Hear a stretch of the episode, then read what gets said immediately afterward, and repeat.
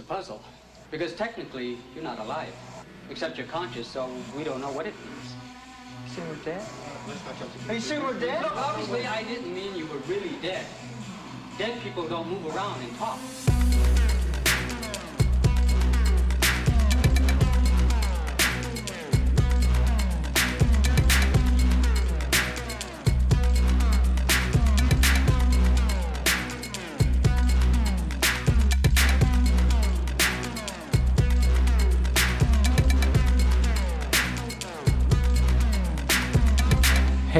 Yo, from the Kingdom of Ohio, you have entered that phase known as Detox. I am Ryan Peverly. Welcome to the D program.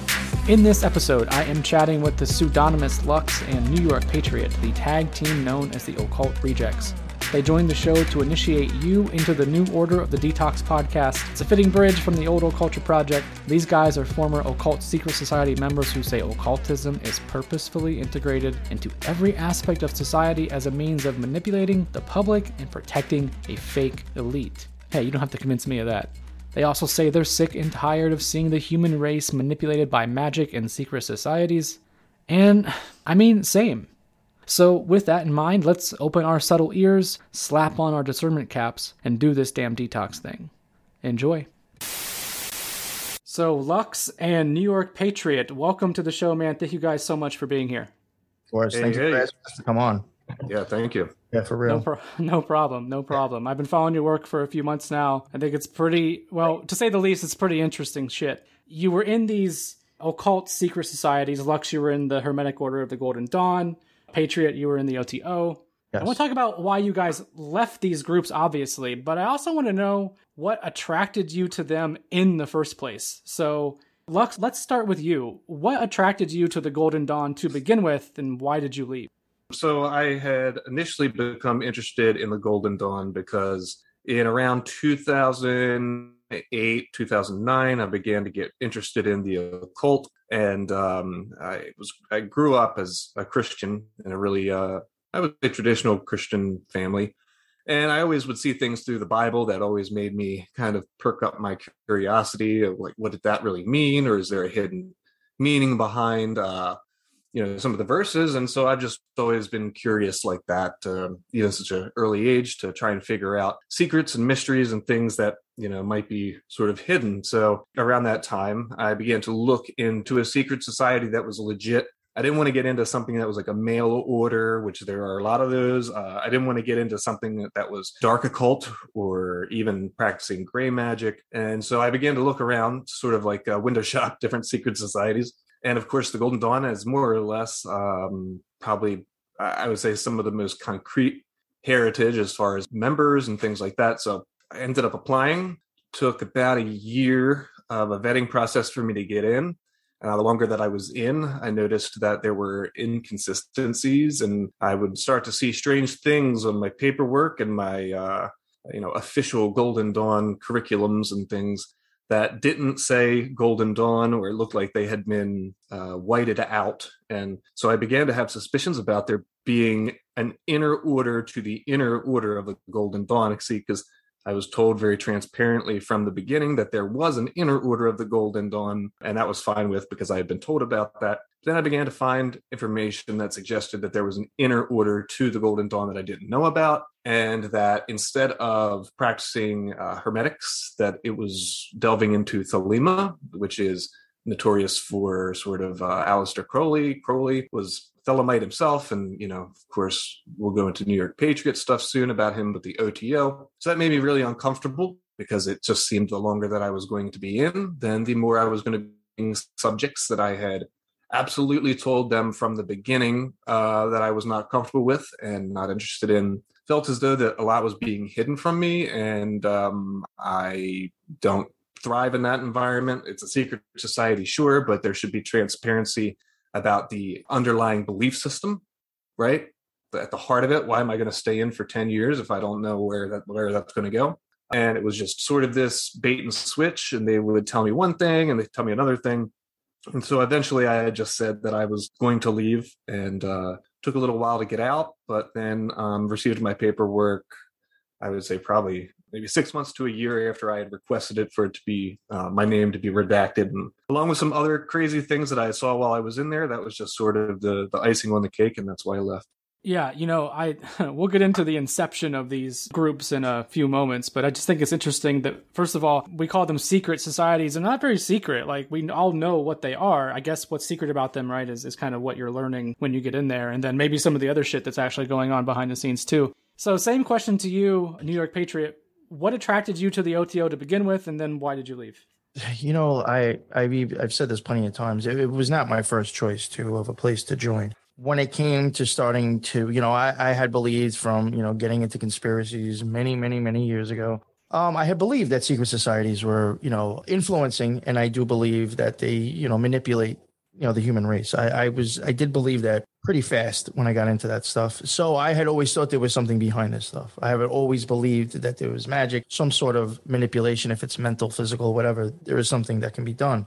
So honestly, when eventually I had really started getting into it, I was like, maybe if I learn this stuff myself, I can kind of stay out the matrix myself. Or, you know, I could see magic as being a GPS. It's going to show you many different routes to get where you want to go. So I had thought that maybe this will just help me with my regular life, regardless of the control system I'm in. You know, maybe I could just try to stay out of the bullshit and have a good life. So that is what made me get interested in those things. The OTO, like I said, would not have been my first choice. I could say I have respect for witchcraft and I can get into some of that stuff. And I, believe it or not, as a ceremonial magician, I did have a lot of that, uh, even I will say Wiccan influence to an extent in my practices, but I did not uh, feel that that was the type for me. Uh, I feel like a lot of that is kind of just like makeup as you go. I wanted to do something that was a little bit more structured and regimented. And I know had like kind of like this is how we got results and this is what we suggest. So places like the Golden Dawn, the OTO, and I, I can't remember, it might have been one or two other things I looked into, appealed to me. I was never really sold on Crowley. I thought he was an occult genius, but I also thought he was a degenerate at the same time, and that his ego probably destroyed him. So I joined the OTO because it was the only thing that was close to me. And uh, the OTO was not as structured as I expected it to be. Um, it does have officers and all that stuff, and it does have classes. But when you go there, you are not given like a mentor. You're pretty much just like have at it and uh, make some friends. So it wasn't exactly what I even thought it was going to be to that extent, but I still stayed because I figured this was a place for me to, you know, learn from other people and to just figure out stuff, you know, maybe the correct way instead of, you know, you go on the internet, you can have a hundred different ways to do the lesser banishing ritual, the pentagram, you know. So I figured at least sticking to a thing that's stuck with one, I'd be able to stay focused and just move forward and not be distracted with the 10 other variations I could find easily. And uh, eventually, why did I leave? Multiple reasons. One I can say, like I even said before, wasn't my first choice. So I was also never 100% sold on being there. I had never 100% even felt comfortable. The type of crowd and the type of people that I had experienced. I will say, for the most part, if people understand New York, I came from Long Island. I was not a city boy. So maybe, yes, I was from a conservative white area or whatever it is. But I can tell you once I moved out to the city and then went to that temple or that lodge, type of people I was around, I was not used to at all. and it was kind of like a shock, but I was like, I guess this is what witches and ceremonial magicians look like in act. So figured, fuck it. But I realized it was a very big uh, leftist breeding ground or leftist ideology place. Everybody who was a cool kid and in the cliques and that did uh, most of the Gnostic mass and most of the rituals and did most of the classes, really did most of everything, were all of people that were in that mindset. There was like maybe a few different groups, two or three different cliques that you would see oftenly do the Gnostic masses. Uh, they were normally all of that mindset. Uh, the only time I was ever really involved in that stuff was when I was asked from somebody who wasn't like them. so it made it quite obvious you know, to me that, you know, I, I was uh, maybe uncomfortable around them and they were uncomfortable around me. I don't know what it was, but I obviously did not fit in. Um, I made a few associates there, but, uh, you know, like I said, I wasn't in love with the place. And I started to eventually start, uh, I guess, having my own magical experiences. And like I was telling you earlier, the way the type of mindset is being pushed there and the way, I mean, Thelema can be very sexual I mean, because Crowley uh, just was a sexual person. I do believe that they push that a lot, and it's for a reason. Um, sex, in my opinion, will be one of the first things that can probably throw handcuffs on you instead of actually releasing you from any, uh, you know, the prison that we're in. It's a good way, I think, to just make people slaves in a sense. You will hide the truth because they will see sex and that's all they will see. So I, I didn't agree with that. And I just did not think, in my opinion, it was a safe place to uh, be at, you know, having the magical experiences I've had or even really talking to anybody about it. The type of vibe that goes on in that place is, the, my opinion, the quite opposite of the type of vibe you would need going on to experience real magic.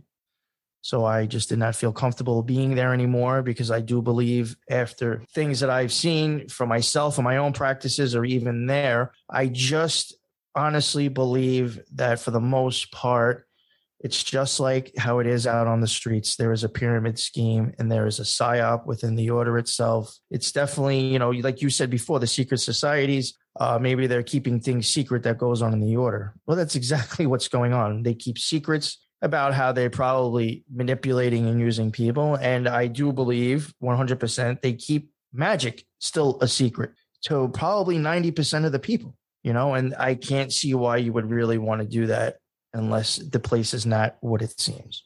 And that, and then eventually they started promoting BLM and Antifa. So I left. Yeah, I've heard you guys talk about that before. Um, the sort of, I guess, infusion of leftist thinking, progressive thinking. Dudes, I have seen that in my own life when I was doing the Occulture podcast.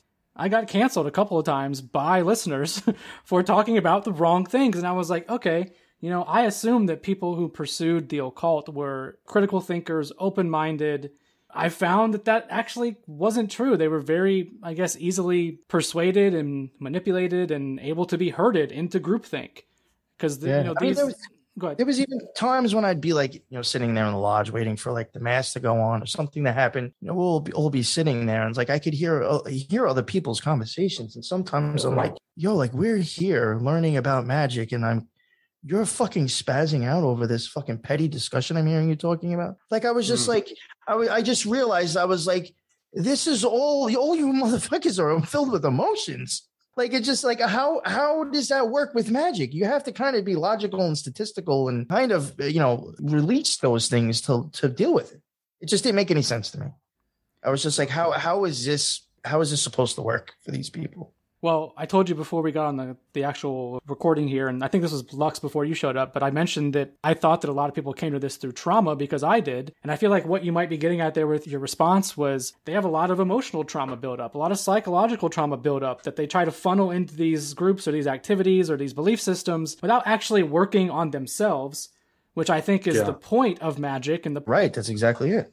Yeah. I totally agree. I, I think from my experience in the OTO, like you said, you're supposed to work on yourself.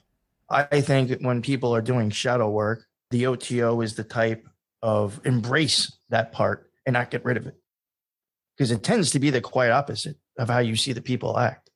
They're not getting rid of what's holding them down, they're enjoying it even more. Yeah.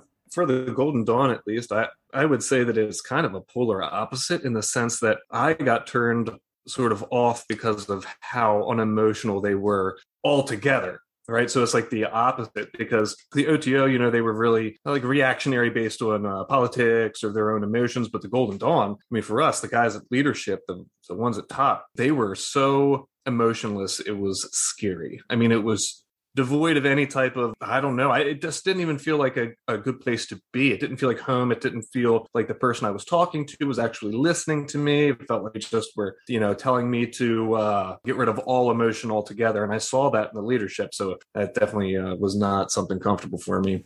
As far as the politics things are concerned i mean we didn't talk about politics much but it was done in secret especially on like car ride homes from rituals and things like that. I mean, they certainly talk, but it was always in a whispered tone. Yeah, mm. and I, I just want to clarify something for the listeners because there will be people who are coming with me on this journey that were on this Occulture podcast journey with me, and they might be surprised that we're talking about this stuff to this level. But I just want to make it clear that your beef here is not with the occult itself, it's with the groups and how they conduct their business, I guess, right? Right. It's the thing that I use all the time to compare magic is electricity, right? So the occult is a it's a lost technology or uh, forbidden or hidden technology. Had you gone to someone in the 1600s and shown them electricity through a light bulb, they would have called that magic, you know, or, or thought you were crazy or something like that. But nonetheless, it works because it's a science. Obviously, electricity really exists naturally. But the same thing with the occult is that it exists naturally. It's just a hidden system. So I could never say, well, I have beef with electricity. like, you know, yeah. you know what I mean? Like I have beef with the way that they that they uh, disseminated the information, the structure, uh, the agenda, the priorities of the group that was uh, teaching me. The huge problem I have with it, and pretty much almost like, like what, what Lux is saying, the problem I have with occultism is that it's a cult. It's hidden. It's being kept secret. That's the problem I have with it people's intentions can make it suck. But I think if people actually knew uh, what real magic was, if they understood the universe better, if they really knew what was going on, I don't think the situation would be as bad as that we're in now. One, because you wouldn't be able to get over on the next motherfucker as easily because people will know what's up. And two, I do actually think it would probably uh, bring us to a, a positive place. But the problem is, not everybody knows about it. And the very few that do are sick and manipulative. Yeah, I heard this uh, really cool quote earlier. It actually kind of pertains to this. Uh, the the manufacturer of the Colt firearms, right? They revolutionized the industry because they created a whole new different type of firearm. And the quote for their slogan of this company for Colt at the time was "God made all men, but Colt made all men equal." Right, insinuating that if everyone has the same firepower, then it makes everyone equal. Same analogy for the occult. Did not know that about the Colt firearms. That's an interesting slogan or quote.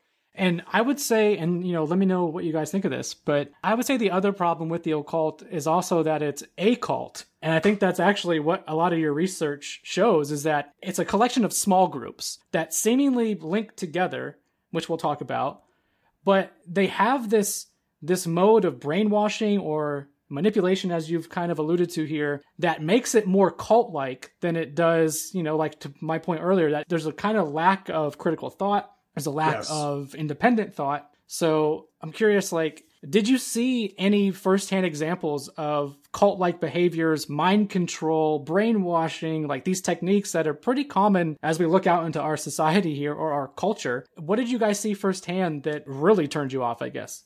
I mean, I'm going to be honest with it. You know, I mean, even going to be honest with myself here. I don't know about Lux's experiences, but if I was to even go back and look at everything that was going on in the initiations I took, I was obviously being fucked with and didn't even fucking realize it. You know, uh, you don't put a cord around your neck and get walked around a temple fucking naked. That to me, thinking about it now, you know, if you realize how that looked, you probably wouldn't do it because what it looks like is you're a dog or a fucking slave. You know what I'm saying? If you really think about they're telling you, you know, representing something else. But if you think about what they're, you know, forget about what they're telling you is going on. And if you just look at it, look at it for what it is, I'm being fucking played. That was one of the things. But uh yeah, from the initiations, I can tell you from the things that I've experienced and that I've looked at, I could definitely see that I think there is a slow step to see how far somebody's willing to go to get to the next step. And I think uh, that also lets them know what the person is willing to do. I will say, I think I left it out because I know you listen to tinfoil. I wish I would have brought it up there. It's definitely a cult because once you get to the seventh or eighth degree, you have to actually turn your stuff over to them. You will sign over your shit to the OTO. So that obviously cult like and when you take a specific degree in the OTO, you will have most of the degrees, they will read off some minor things that are needed for you in order to, to get to that degree.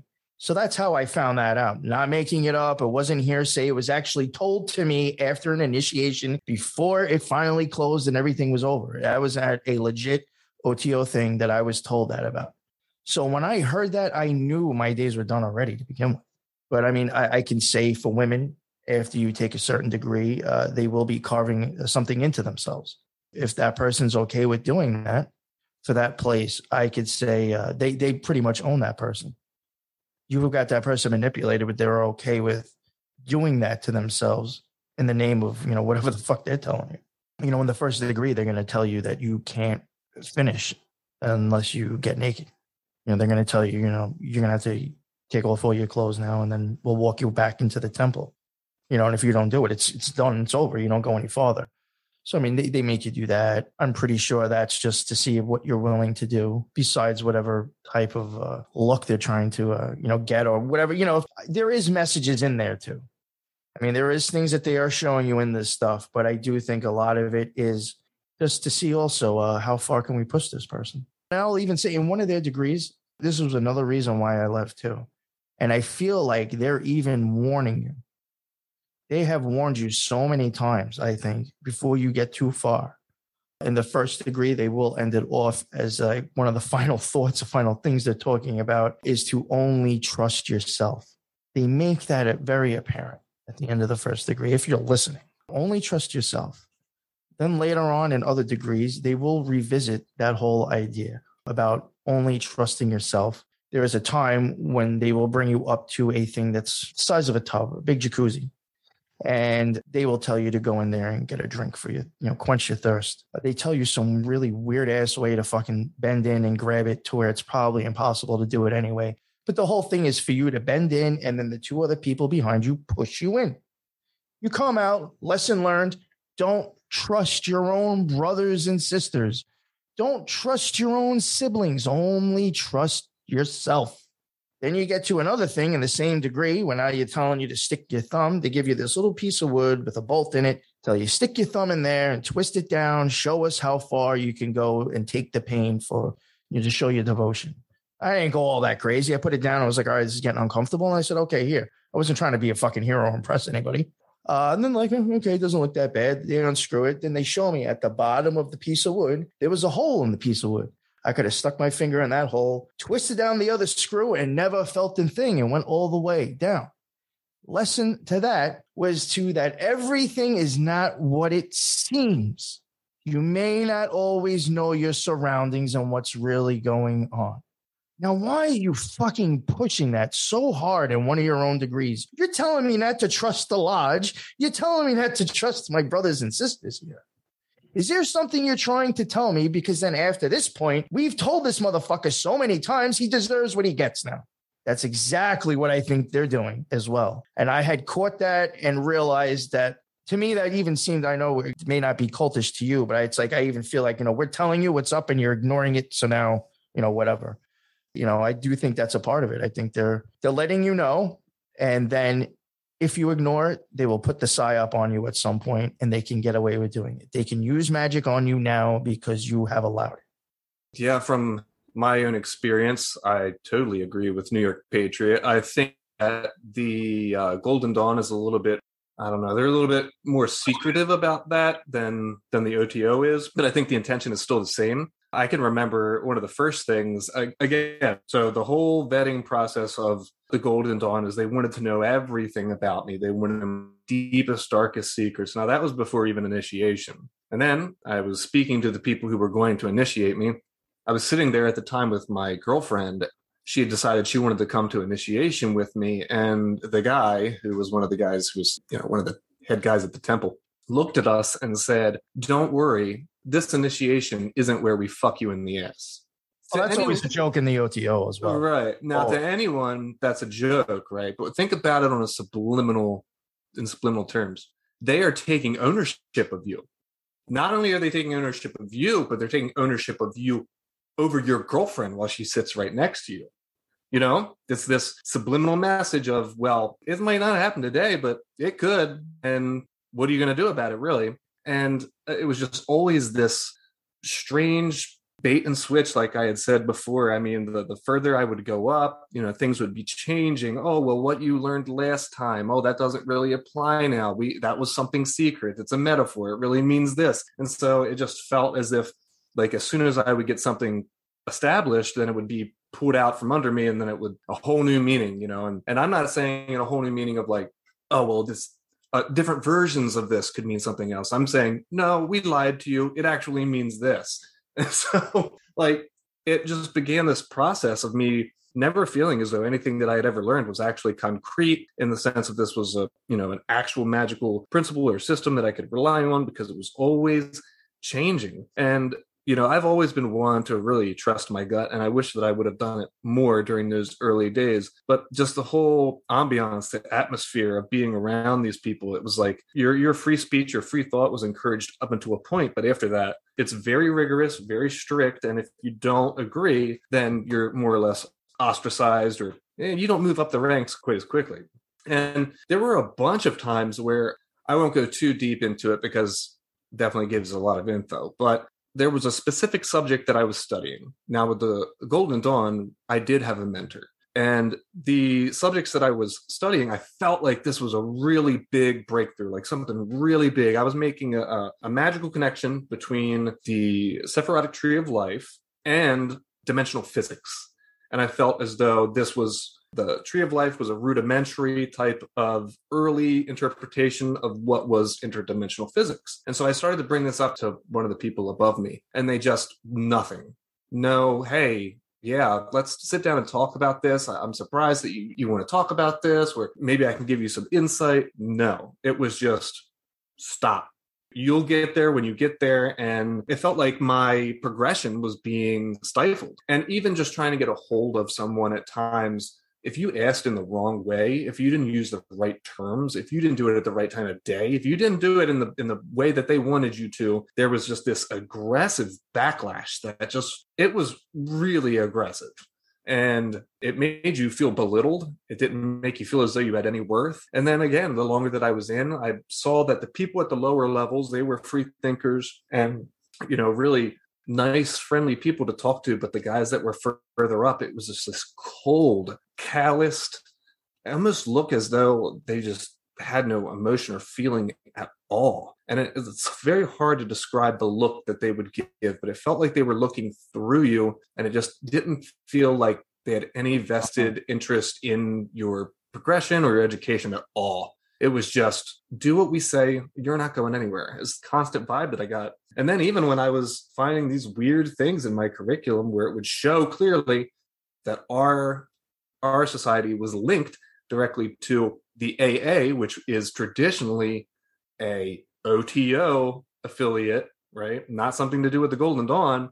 It looked as though that it was, you know, something that I would actually have to get into if I wanted to take things seriously. I'd, I'd have to eventually go to the AA and it was something I had already clearly said that I was not interested in thelemic magic. So that was felt like a betrayal of trust.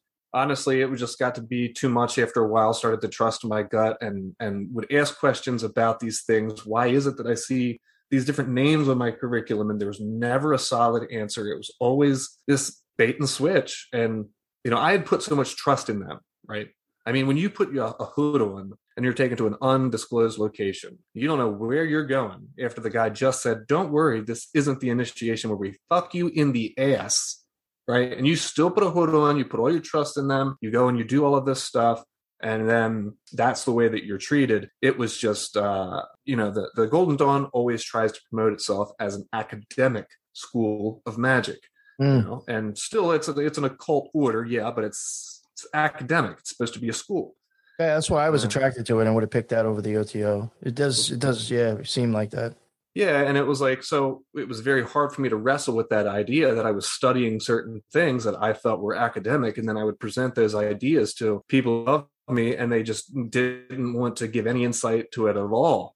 It was just like, well, so you're just going to make me pay all this money until I get to a higher level, and then you're going to give me this information how do i even know that that information is true? I, I, mean i've been a teacher before i taught for years. If a kid came to me and was like hey i want to know a little bit more about multiplication. I think i have a good idea how it might work. And then you say don't worry you'll find that out in three years. Like no you could just help somebody and tell them the information and it, and the same thing would happen. They would they would uh, they would grow in their expertise on that subject and so it just became too much for me. I, I got these really uneasy feelings, and I just decided to just leave.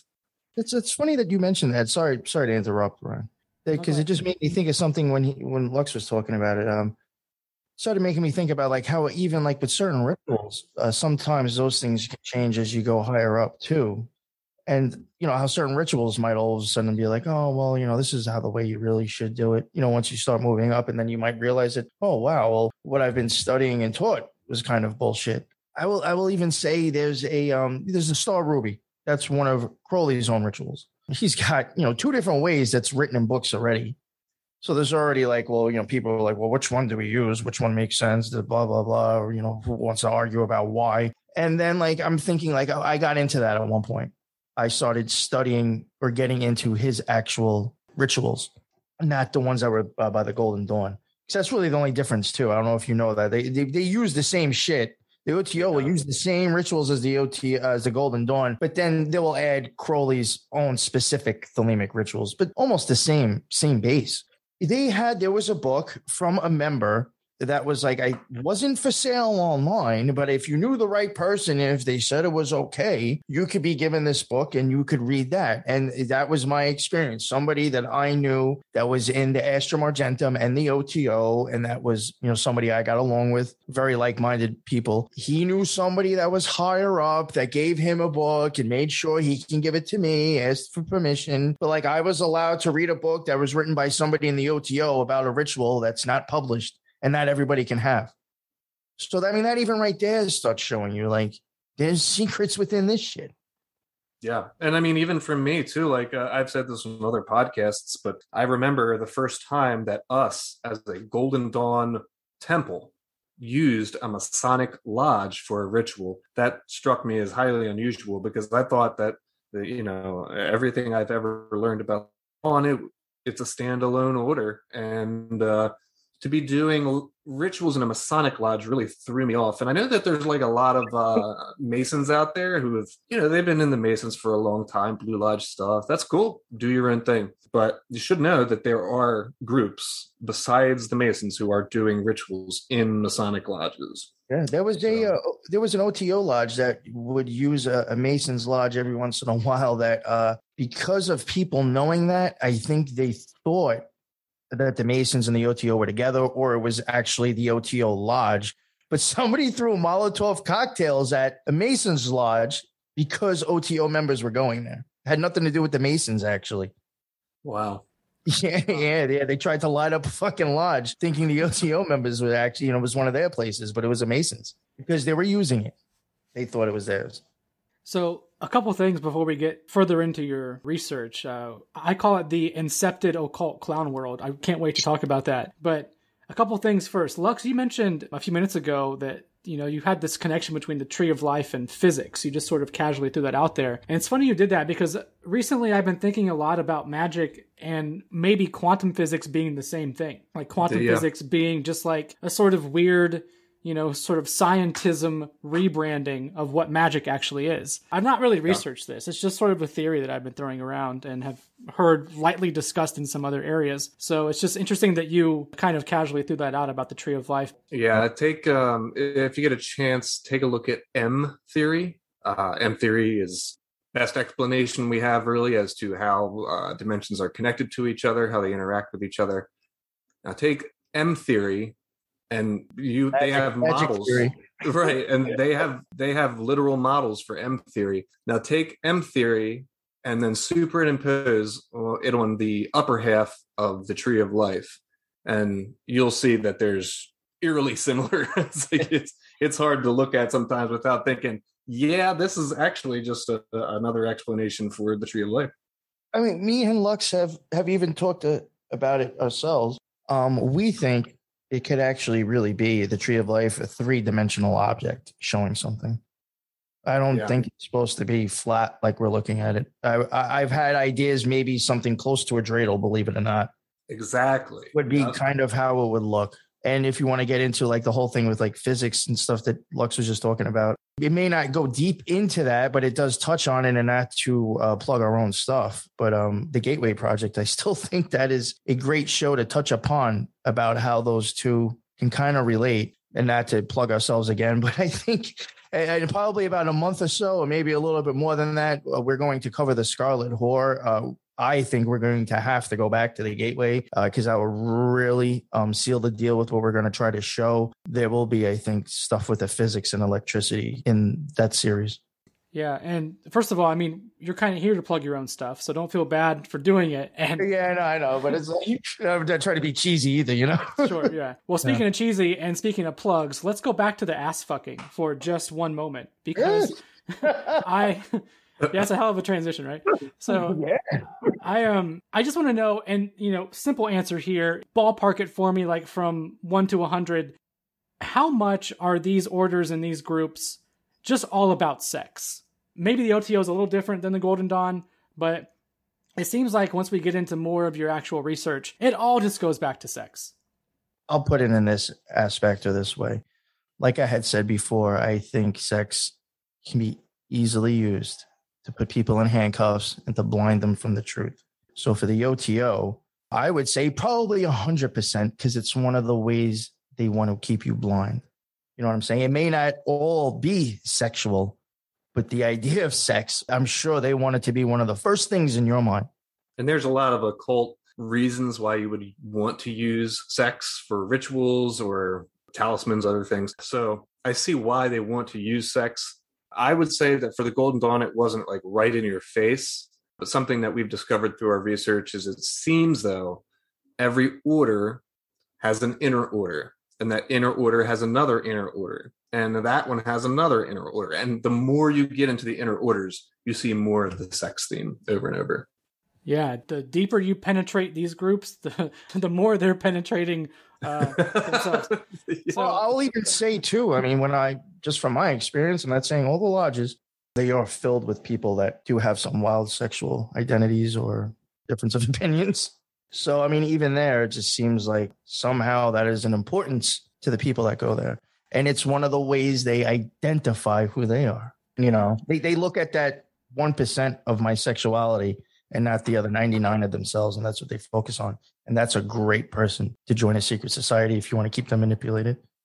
Let's transition that into some of your research, which does build off of what we were just talking about, unfortunately. But, you know, I said a few minutes ago, I call it the sort of incepted occult clown world. I, I don't know why I came up with that phrase, but it is just like kind of what you were saying. It's these orders inside these orders, inside these orders. And then for some reason, clowns and jesters and tricksters are all. That's what I thought of, you meant. yeah. Yeah, they're all part of the actual symbolism that takes place here. And I think the best place to start then is with the Masons and then some of the inner orders inside of that group. And obviously, uh, the ones that you guys have covered are the Shriners and the Royal Order of Jesters. So let's start with the first video clip that you guys did about those groups. You, it's funny, you put a, a clip from a Shrine Circus commercial coming to the Memorial Coliseum, which took me back to my childhood. I actually went to a couple shrine circuses at the Memorial Coliseum in oh, Fort wow. Wayne. Yeah, in Fort Wayne, Indiana. It's near where I grew up. Oh, fuck. So I don't know if that's the ad that you pulled, but I saw many TV spots that looked exactly like that in the same exact building. I think there's a few arenas around the country that have that same name, the Memorial Coliseum, but that was actually the one that I went to. So when I saw that clip in your video, I was like, holy fuck. Like, I just got like re traumatized almost because never did Oh. like the circus, to be honest. I don't So- think any of us did. Yeah. yeah and it's just yeah it's just an interesting environment but you know tell us a little bit about who the shriners are whoever wants to field this So if you look at masonry and you look at the Shriners and you look at the Royal Order of the Jesters, to the people who may have not researched these orders much, you would think that they're totally separate, right? But if you look at the Shriners, well, how do you become a Shriner?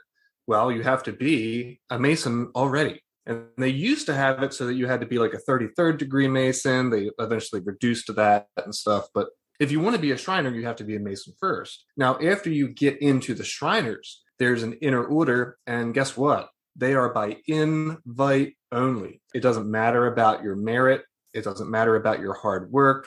It's by invite only. And so, you know, the whole purpose of Masonry is to become the perfected man. You are trying to weed out all of these terrible things about yourself and make them better so that you can, you know, polish the pearl and become more pure of a person. Then you advance and you become a Shriner. And if you get requested to join the Royal Order of Jesters, what's the first thing that they say in their initiations? All of the things that you've learned before are all, they've gone away now. You were such a good person for so long. You did so much good work that now it's time for you to actually return to adolescence, to teenage years, and to be, you know, this weird sort of degenerate adolescent frat boy. mindset. Yeah, it's like a frat boy. It's like a frat boy. And, you know, we've caught well, we haven't caught, but we covered them being caught all of the times that they were human trafficking, all the times that they were promoting uh, prostitution. And if you look at the Royal Order of Jesters, this inner order, who are they made of? Are they made of just regular dudes? Nope. They're all either judges, lawyers, police officers, or sheriffs, uh, CIA assets, very high level guys. So that's why you see why it's invite only, because they're trying to get this certain type of person that has a position of power that can be corrupted. Now, Freemasonry, they know very well about the jesters, and so do the Shriners, of course, because they're all linked together. And they have done nothing after more than a decade, but what, like two decades of evidence of them human trafficking. And they try to say that, well, what the jesters were doing this was like an outlying thing this isn't something that happens all the time in freemasonry or in uh, shrinerism well then why hasn't the shriners or the freemasons dissolved the order. They could do it anytime that they wanted and they've never done it which is kind of suspicious to me and points to maybe that there's uh, a little bit more to that order and why they don't want to get rid of them maybe they're a little bit too important but yeah, for those guys out there who've been in uh, masonry forever and you you haven't seen any of this stuff, well, most likely, I hate to tell you, it's because they keep you there at a certain level because they test you all the time to see your corruption level. Like, how far are you willing to go? And I saw that even when I was in the Golden Dawn. So it's always this vetting process, and then these guys who are at the top of Shrinerism, which is the Royal Order of Jesters. They're doing all of this crazy stuff. Nothing ever happens to them. And they get off scot free. And to me, it seems as though that is the actual heart of Shrinerism because they're not the only inner order, too. There's another one called the Order of Quetzalcoatl, which has oh, we could go on for an hour about them themselves, but like, but like it just the the inner orders it, it, never ends. And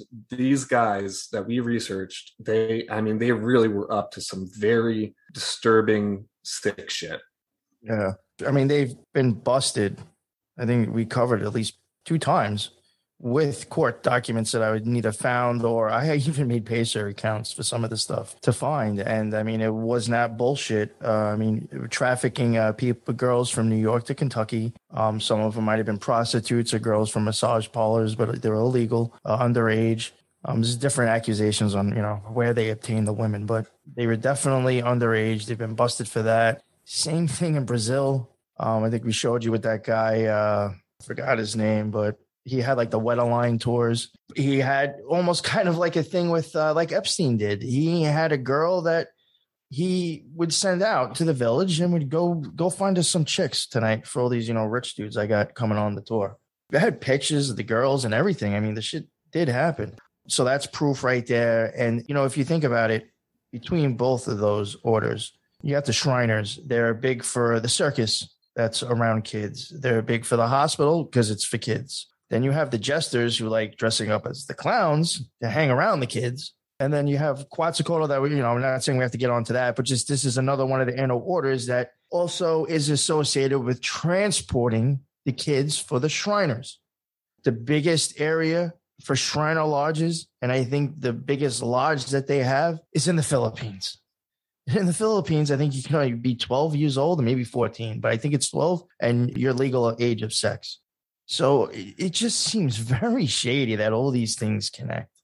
Yeah, and I have tons of notes on uh, Quetzalcoatl. We'll get to that in a few moments. I want to go back though to what you were saying. So some of the research that you guys have done. Um, let's go back to the Shriners just for a moment. There was this one nugget that you had, or one story that you found uh, in 1992. There was a surgeon in Cincinnati uh, who was who was investigated for drawing smiley faces on the sex organs of burn victims at one of these Shriners hospitals during surgery. And then the same surgeon, it turned out, had also carved his initials onto the skull of a nine month old burn patient. What the fuck is going on here? Yeah, exactly. I mean, on that one. That was... And let's also remember that he was not fired there was a, an investigation about that and they promoted him and said oh I, we could never get rid of such a terrific doctor. He's just so amazing. They were actually like keepsakes things to keep them happy during their recovery. And to me that's absolutely absurd. It just seems as though they keep protecting more and more of these men in the jesters. And if you look at the shriner hospitals and you look at a lot of the organizations surrounding the Shriners, and you look at the boards of executives and the guys that are at the top, many, many, many times they're Royal Order of Jesters. So you just got to wonder why it is that these jesters are being promoted to the highest levels of Shrinerism if they're such a small order and really aren't significant or things like that. Yeah, and also the guy who started the Jesters, uh, Colonel George Filmer, I believe his name was, right? Yes. He was associated also with the Red Cross. Red So you- Cross. yeah, so you have like this interesting play between like healthcare on some level and these Yes. these secret groups, and then like obviously these hospitals are targeting kids. So it's kind of like where there's smoke, there's probably trafficking, right? So Mm. I'm just I'm just not really sure like what to make of these connections other than just going all the way, you know, to the most extreme because like when you see these stories that you guys pull out and there is a lot of sex trafficking, there's a lot of prostitution, there's a lot of underage kids, and then you have these hospitals and these circuses, and you have these people who are involved in all these like philanthropic endeavors like the Red Cross, even though they're not much of a charity, right? But Yeah. you just have all of these weird connections. It's you know, it's again, it's a spider web. It's not really some like inception level stuff. It's more just like a web that's being weaved under the surface that nobody can see. Yeah. Yeah. If if you were to even go, sorry to interrupt you, Lux, just real quick. You mentioned that guy Filmer before. If you were to even go and read, I think like the paperwork that that conversation, that letter was about, it has that guy going to all these different fucking places to be like, uh, I think gathering information or looking to see what's going on during like some type of, it was some other epidemic. It was like some other like disease that was going around. And I'm like, I don't know. It just seems fucking fishy, you know? It makes me think of now, honestly you know, has this been something that's been going on forever? Are you speculating that they are using these sort of epidemics or these pandemics as covers for more of these sort of covert operations that they're up to? Yes. Yes. Possibly, or, or, yeah. or, or the whole reaction, you know, the whole, uh, you know, we're going to do something so we get the reaction to give us the reason to do what we want to get, you know. I I forgot how David Icke says that. He has his own like little thing that, uh, yeah, problem, reaction, solution. Yeah, That's- that's the uh, yeah. Hegelian dialectic. Yeah. yeah for me it's honestly our approach to research so okay we never take a subject and we say oh well let's find out the worst possible things that we can about these guys. Trust me we've been trying for months and months and months to find an order where these things don't necessarily go back to these same themes of, of sex and kids and it's just this weird trend you know I we aren't out to destroy all these orders and to make them look bad. We legitimately are investigating them because we're trying to find stories that are similar to our stories and our experience in the secret society. And it just seems like the more that we research, the higher levels that we go up in these orders. It, the same thing is, it doesn't seem as though it's an isolated incident of just, okay, well, this group and this group and this group, they just happen to be doing it. It seems to me like it's organized well funded and still as prevalent today as it was two three decades ago and i was going to say too i can't remember the name of um that song that we had featured on one of the shriners episodes where it was a, a he was a he was a very famous country singer at the time who was a Oh, shriner I forgot his name. Yeah. yeah, yeah. I don't really remember his name. I'm sure we can find it. But he released this song because he was a Shriner that was talking about what a Shriner convention is like. And the whole thing is, you know, well, we make it seem as though it's very official and very, you know, important. And this is all about, uh, you know, getting all of our orders together. But then really, they're talking about a verse after that in the song of well, the secret thing that we were going to do is actually all meet together and play poker tonight because we're not, you know, you can't do this. It's unsanctioned. And we got all these girls that are going to be around. And like, it, he's putting it right there out in the open. So I just thought that was a very curious thing from someone who's a self proclaimed Shriner. Yeah. Even like you mentioned, like not even trying to look for kid stuff. When we eventually started, the only reason I think we went really into Quetzalcoatl is because me and Lux, prior to even getting into this stuff, had believed that something was behind QAnon. We had believed that that was a psyop. We started coming across Quetzalcoatl and started seeing things from that that actually was a really good tie. And then, of course, somehow kids have to get tied in. So like that wasn't even the reason for that. And it just ended up fucked up like that. It was Ray Stevens, by the way. Ray Stevens' song is called Shriners Convention. definitely go and check it out. Again, this isn't what we're saying. This isn't conjecture. Just take a look at the lyrics and, and you'll see what he's talking about. So. so to stay with the Royal Order of the Jesters for a few moments, I wanted to talk about mirth because I never, I'd never heard of mirth. I didn't know who or what mirth is.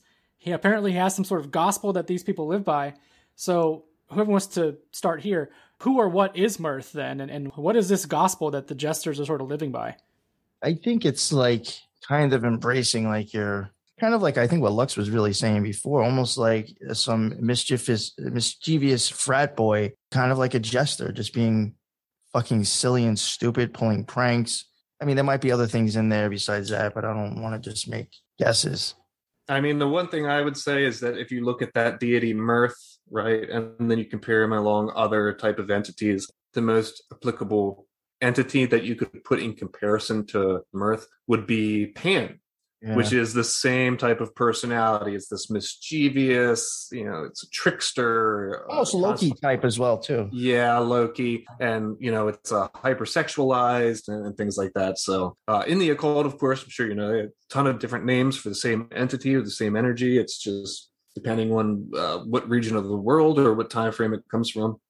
Yeah, what I would say, what I think it really represents is some kind of, I guess, archetype or or picture for something that's going to degenerate you even more. Pan, in my opinion, is a god that can really get you locked down into earthly things.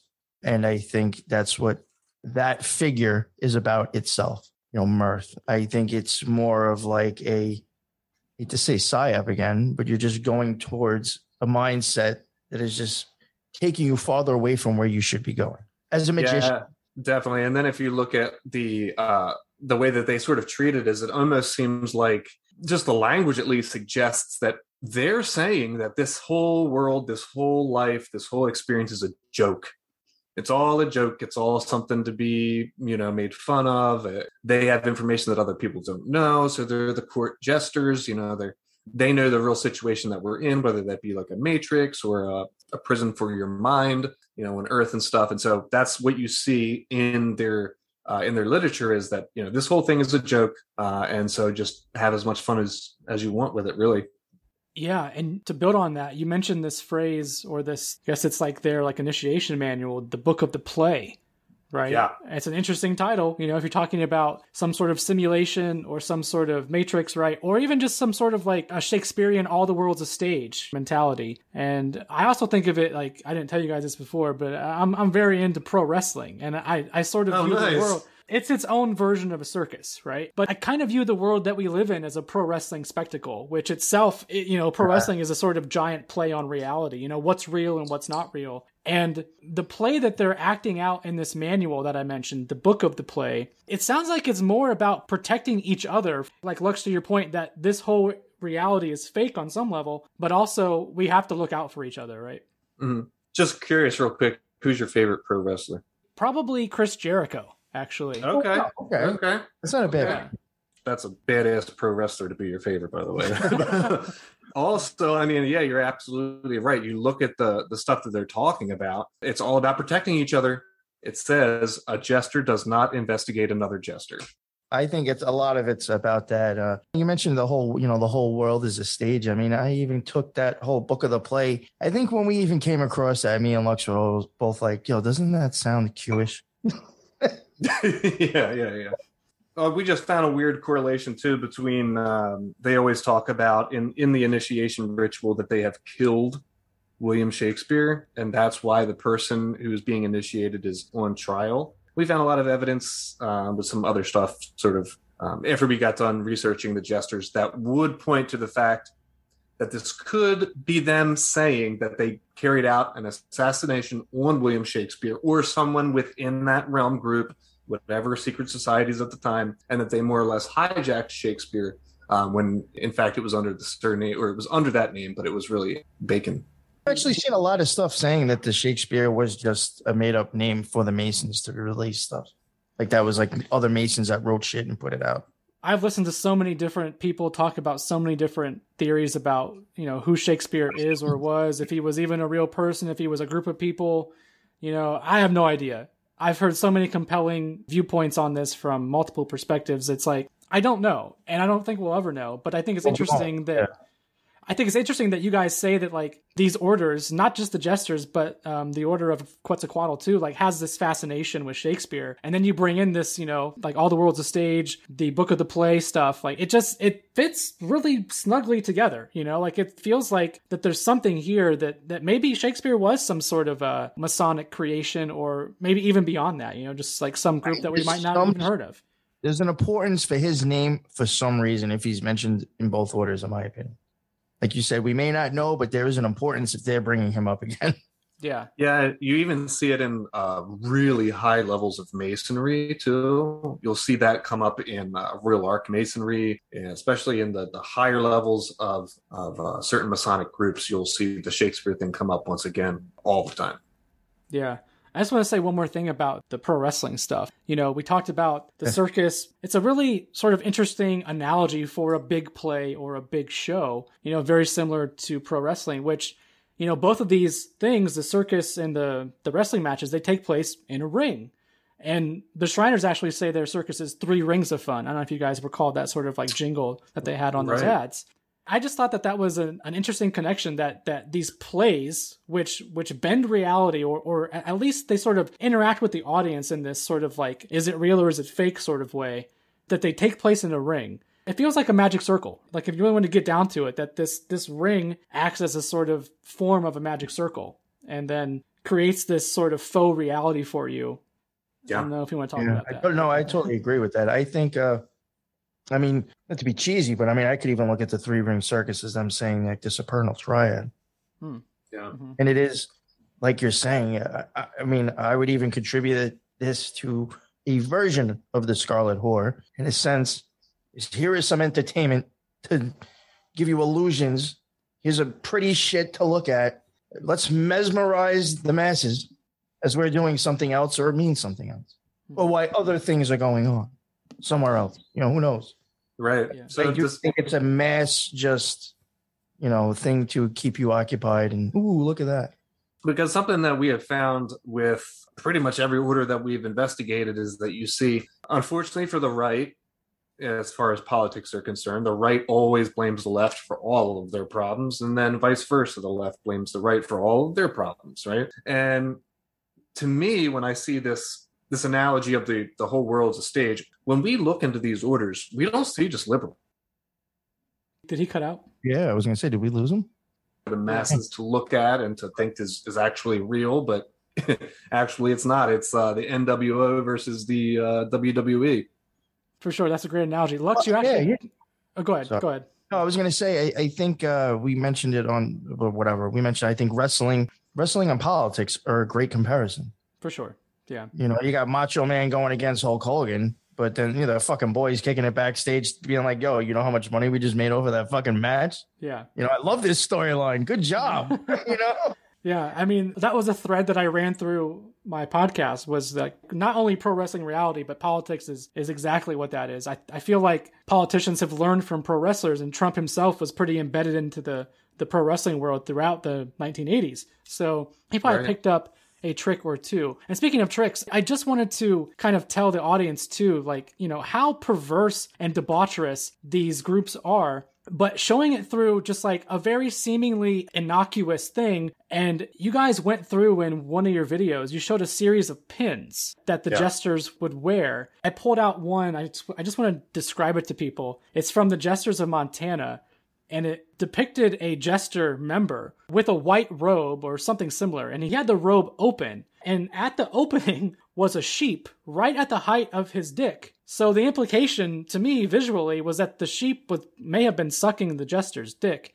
That's and which could be construed in two oh. ways. I mean, like obviously there's some bestiality implied there on the surface, but I think like more sort of subtextually, the implication to me was that maybe that sheep represents just a normal human who's you know sort Fucking of sheep. oblivious to this. Yeah, taking And- advantage of the sheep. We're fucking yeah, just yeah, taking advantage of the sheep, or the sheep is literally just you know sucking off this sort of jester because they don't know any better, right? So I, I just want to point that out. Like you know, I'll link to these videos obviously, but that you showed that in one of your videos and I was like, that's sort of a great visual analogy of like maybe how they see other humans. Yeah, yeah, I yeah. That's why I think uh, a lot of times, sometimes uh, you know, when you see pigs and shit, I think they're referencing us. We just Yeah. keep eating this bullshit up. We won't stop. Well, you guys also mentioned, uh, I think it was you, Patriot. You mentioned the Wet-A-Line tours and that guy Richard Schair. Don't need to go Yes. into too much about him, but you did just rattle off a series of, of cases where this guy and guys like him were just involved in all these weird businesses, kind of like front organizations, I would call them, and that they were tied back to, to human trafficking, sex trafficking, prostitution. You also mentioned this congressman, Gus Bilirakis from Florida Yes. and his involvement in some of these busted prostitution rings and there's that word ring again by the way and you also shared a video of Trump to bring him back in thanking this congressman who was connected to these prostitution rings at a rally of his in Florida so I'm glad you picked that up because I don't. Yeah. I'm not sure if too many people did, but may, maybe threw that's a that little in there. telling, Just you know, you know, maybe think about that. You know, and he is in Florida again. Think about that. hmm yeah which is where uh, Jeffrey Epstein was right for Uh, uh, Long time. see, a lot of stuff in Florida. Yeah, a lot of stuff in Florida. Yeah, you know, so I know there's a lot of people flocking there these days because of all the the COVID hysteria and the the COVID nonsense. But it's just interesting that like Florida has popped up a lot actually in your research with these Yes. groups, and there's a lot of a lot of interesting dealings and front businesses So- going on down there. You know, and what we didn't cover, I can't remember if it was Mooseheart or the Shriners. I think it might have been Moose. They have a retirement thing, if I'm correct. I think in Florida too. They do, yeah. We just weren't looking to drag out the series, you know, too long because we already had like four episodes for with it because we're including Gacy. But uh, you know, that I found that to be very interesting as well. Again, another secret society with a fucking retirement place in Florida. Yeah, Um, seems like the same locations. You see Texas a lot. You see Chicago, Illinois a lot. You see, Yeah. uh, yeah, of course, Florida, New York. There's some Arizona. There was a lot of lodges in Arizona for the Quetzalcoatl. A lot. The Philippines, yeah. Even though it's not in the United States still.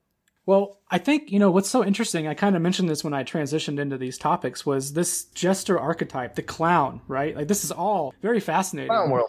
Yeah, clown world, exactly. And it also brings to mind, you know, the trickster figure from certain mythologies. And of course, the fool archetype from the tarot as well. And, you know, Stephen King's It story is about a clown preying on a group of kids. And then you guys pointed out, like, the insane clown posse. They have this very weird subculture Yes. they've created. But then And you they also all have have, stuff pointing to 17 as well. Yeah, I was just going to say that. Like, there's this really interesting connection to the number 17 with the ICP videos and some of their stage shows. I think it's on some of their album artwork too. Yes.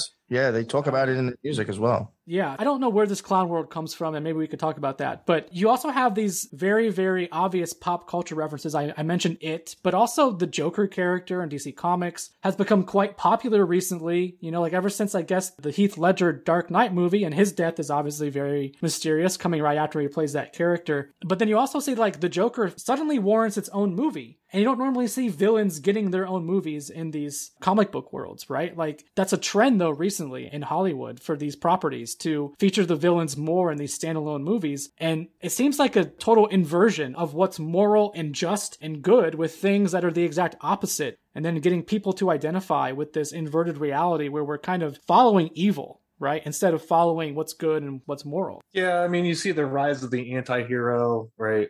And sort of the villain has become the new hero.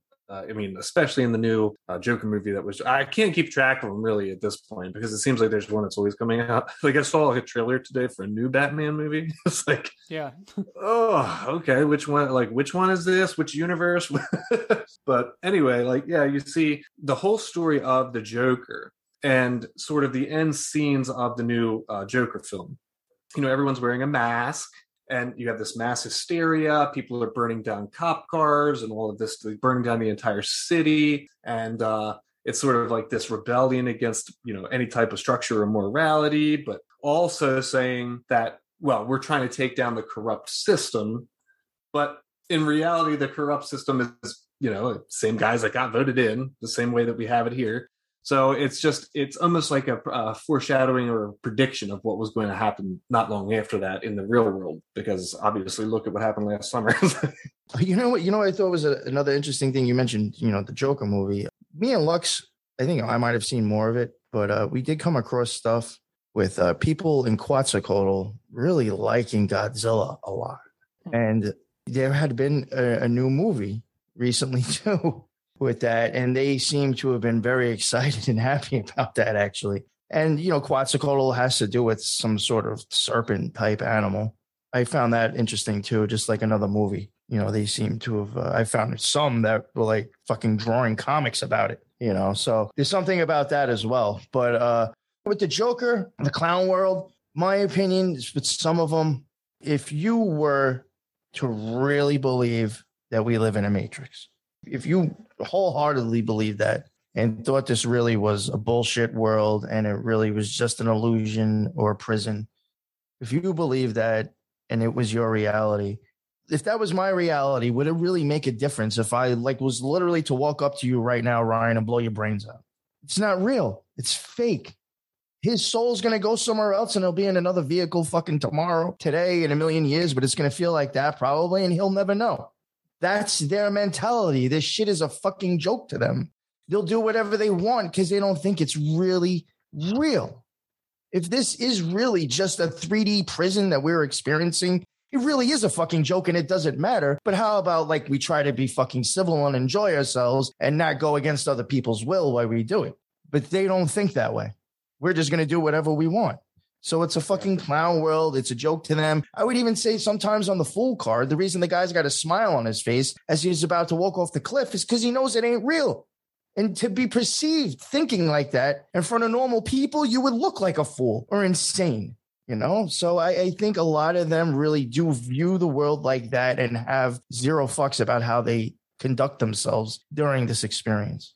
That's a good segue, I think, into uh, Quetzalcoatl and the order of Quetzalcoatl. You sort of touched on already what this figure is, but maybe you could talk just a little bit more about it for the audience. You know, who or what is or was Quetzalcoatl?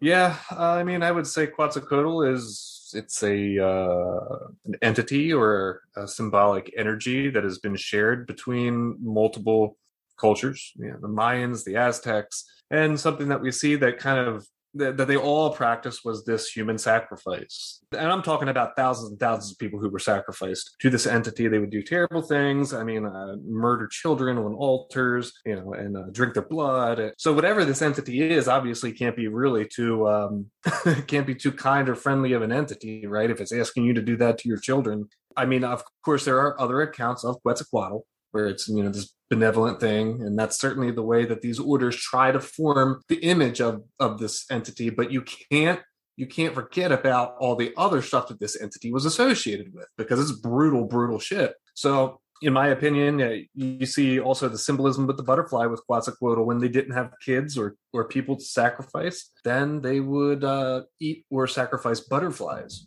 And you see that a lot in um, I would say the the modern day CIA projects and stuff where they're using the constant monarch butterfly themes.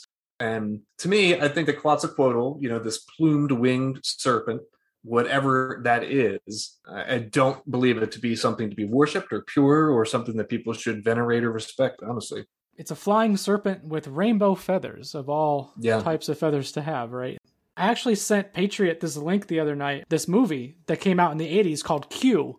And it's all about a flying lizard based off of Quetzalcoatl, and they actually reference him in the movie. I guess it's like terrorizing New York City. And it's just fl- it's just flying over the city and just murdering people and like tearing their heads off and tearing them like limb from limb. And uh, it's also got a little like kind of organized crime angle into it, where the only person who knows where Quetzalcoatl or Quetzalcoatl is living is some sort of like low level mobster.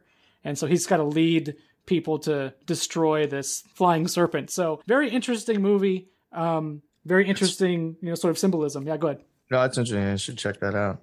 Because I, I, I did come across it, and then you showed it to me. I totally forgot all about it, and I, I, I should probably see if I can find a version of that and watch it. I'll send you. a Yeah, link. Be interesting. Yeah, yeah. It'd be interesting if there was like something like actually in there. Yeah. Yeah, and like if you take a look at okay, so it's a serpent.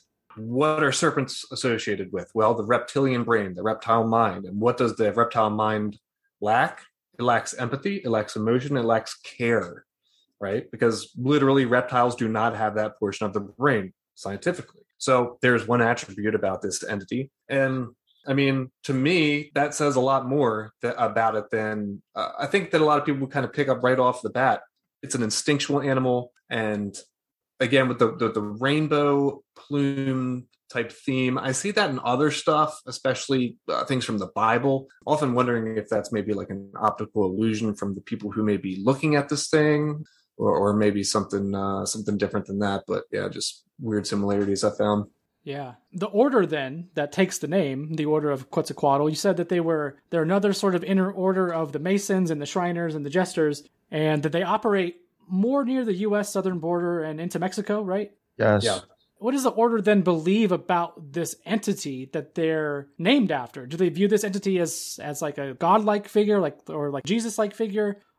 I th- I mean I do think it represents you know maybe other things besides that, but I I think uh, most of it is probably going to like I guess reenact uh, old traditions you know, to a god that once was worshipped. Yeah, and so the most I mean, I think the lodges go every year too, right? Lux don't doesn't don't most of them go every year to that pyramid too and, and make Right. that. That's like yeah, part of the initiation maybe. Yeah, so they make this big pilgrimage to go to one of the uh, the oldest temples for Quetzalcoatl. And again, with the human sacrifice thing, we always have to keep that in mind. But when we were looking at, so every year they do this giant party, this giant ritual, and it's called the Feast of Fire, and it's uh, promoted by the Order of Quetzalcoatl. And uh, well, it's got to have some sponsors too. So who sponsors this giant party? Well, only the Rothschilds. you can look at their poster. It's like you're going to see like uh, some like concert or something. They released this giant flyer talking about all the people who sponsored this giant feast of fire, and the Rothschilds are one of the first ones on there. Now, what you mean to tell me? What are the Rothschilds doing funding for some secret society that's an inner society for another secret society? Uh, obviously, they know more than than what's going on there. It reminded me of like an old rave flyer with like all the DJs that were playing on it instead Yeah. of their sponsors. I was like, yo, what the fuck? These names are on here. Yeah, and then you look at the other groups that are also funding this Feast of Fire. Well, who are those groups? They are think tanks for political movements such as BLM, Antifa, and other groups like that. So if it barks like a dog, most likely it's a fucking dog. And to me, it seems as though the Rothschilds, uh, as a corporation or as a family, whatever, it really doesn't matter. Obviously, they know about this group, they're funding this group, and then they're throwing all these different think tanks around this Feast of Fire to push a political or societal agenda that sort of permeates through what we see going on today. Yeah. Well, if it barks like a dog, it could also be a flying lizard. So you, you might want to keep that in mind. Um, but so one of those groups that you mentioned that works on the Feast of Fire is this group called Walk the Plank, yes.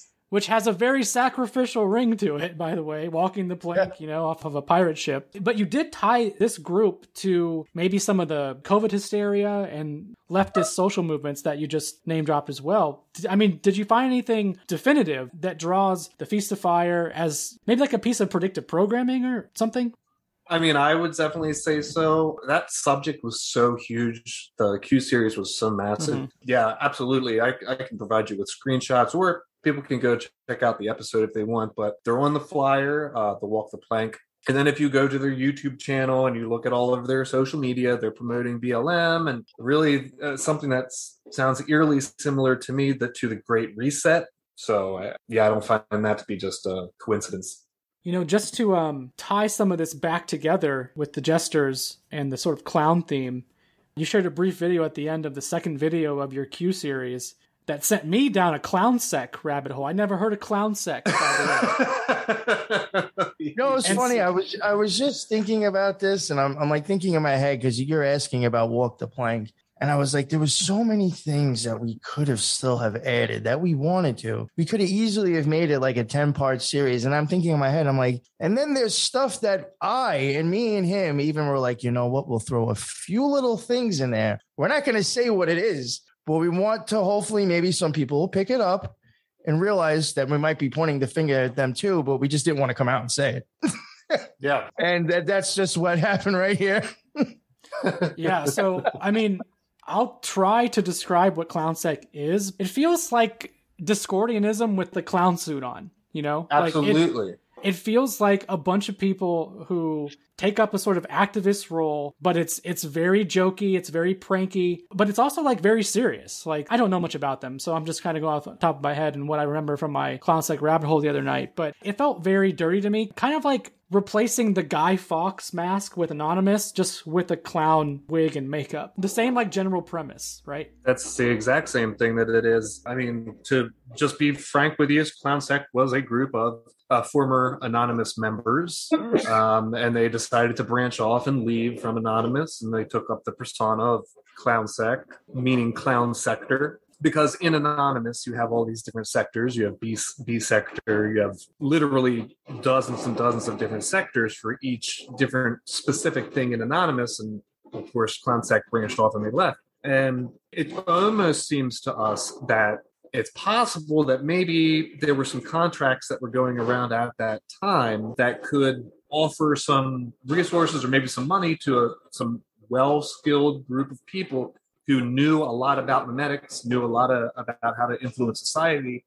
And then maybe there was some type of connection where ClownSec was promoting QAnon or, or at least disseminating it on 4chan, Reddit, because that's where ClownSec definitely uh, likes to spend a lot of their time. So, I mean, if if you go and look at the things that we dropped, and you go look at those videos, if you can find them or know who they are, you will see you know stuff almost 10 years ago that they were putting out in like you know people that were part of it or that they followed that just just like them um, putting out stuff that would really tell you exactly how society is going to be today and throw in some actual real legit occult symbolisms up on the wall and on your face and shit. So when you start thinking about that and um, the fact that they're very good on the keyboard i could easily see how they could have maybe uh, had a hand in where we are today.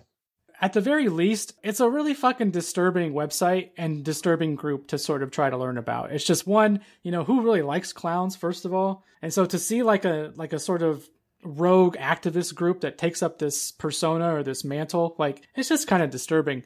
So, you know, speaking of other things that are pretty disturbing, I wanted to tie this back to, you know, perhaps what we could call QAnon or the Donald Trump sort of weird esoteric connection with, you know, Pepe the Frog and some other stuff that popped up around the same time as all of this, you know, back in 2016 and maybe even a little before that. But, you know, at one point in your research for the Order of Quetzalcoatl, you showed this image of a guy with a crown and a frog and a cat. What was that image representative of exactly? Jahbulon. It's a god that the Freemasons, uh, and I know it's spelt a little bit differently, but I'm pretty sure it's the same entity. Um, I have seen that name used in OTO rituals as well. It's kind of like, in my opinion, it's almost like a holy trinity or a triad of gods put together. But uh, the frog is on there.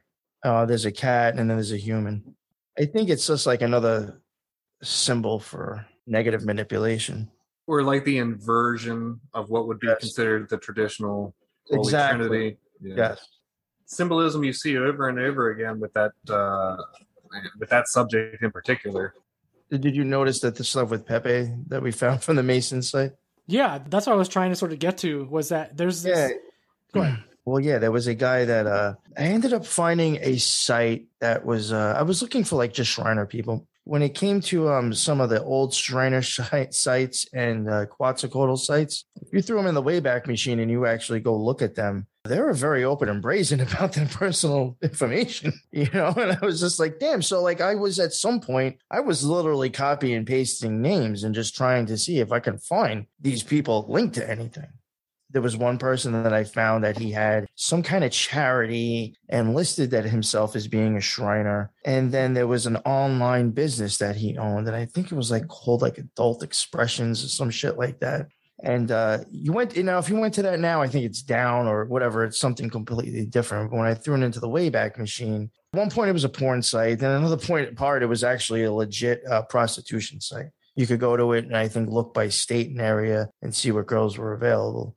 But uh, when it was the porn site, when you would go to it, um, one of the top clicks, I'm going to be totally honest with you, I do believe it was a child pornography site if you ever use the Wayback Machine, sometimes it's not going to be able to show you every single image, but it will show you the text, you know, and stuff. You'll still be able to read the site. You just may not have a photo that used to be there. Um, when I clicked on it, half of the site was already gone, but what I could see definitely looked illegal, and then I just got off. So I do believe it did have a link for child pornography, and uh, at the bottom, you know, they had like other suggested sites again. And I think it was like maybe six squares at the bottom, whatever it was. And there was one that uh, had a picture of a frog, and I think it's I forgot what it said, uh, cozyfrog.com.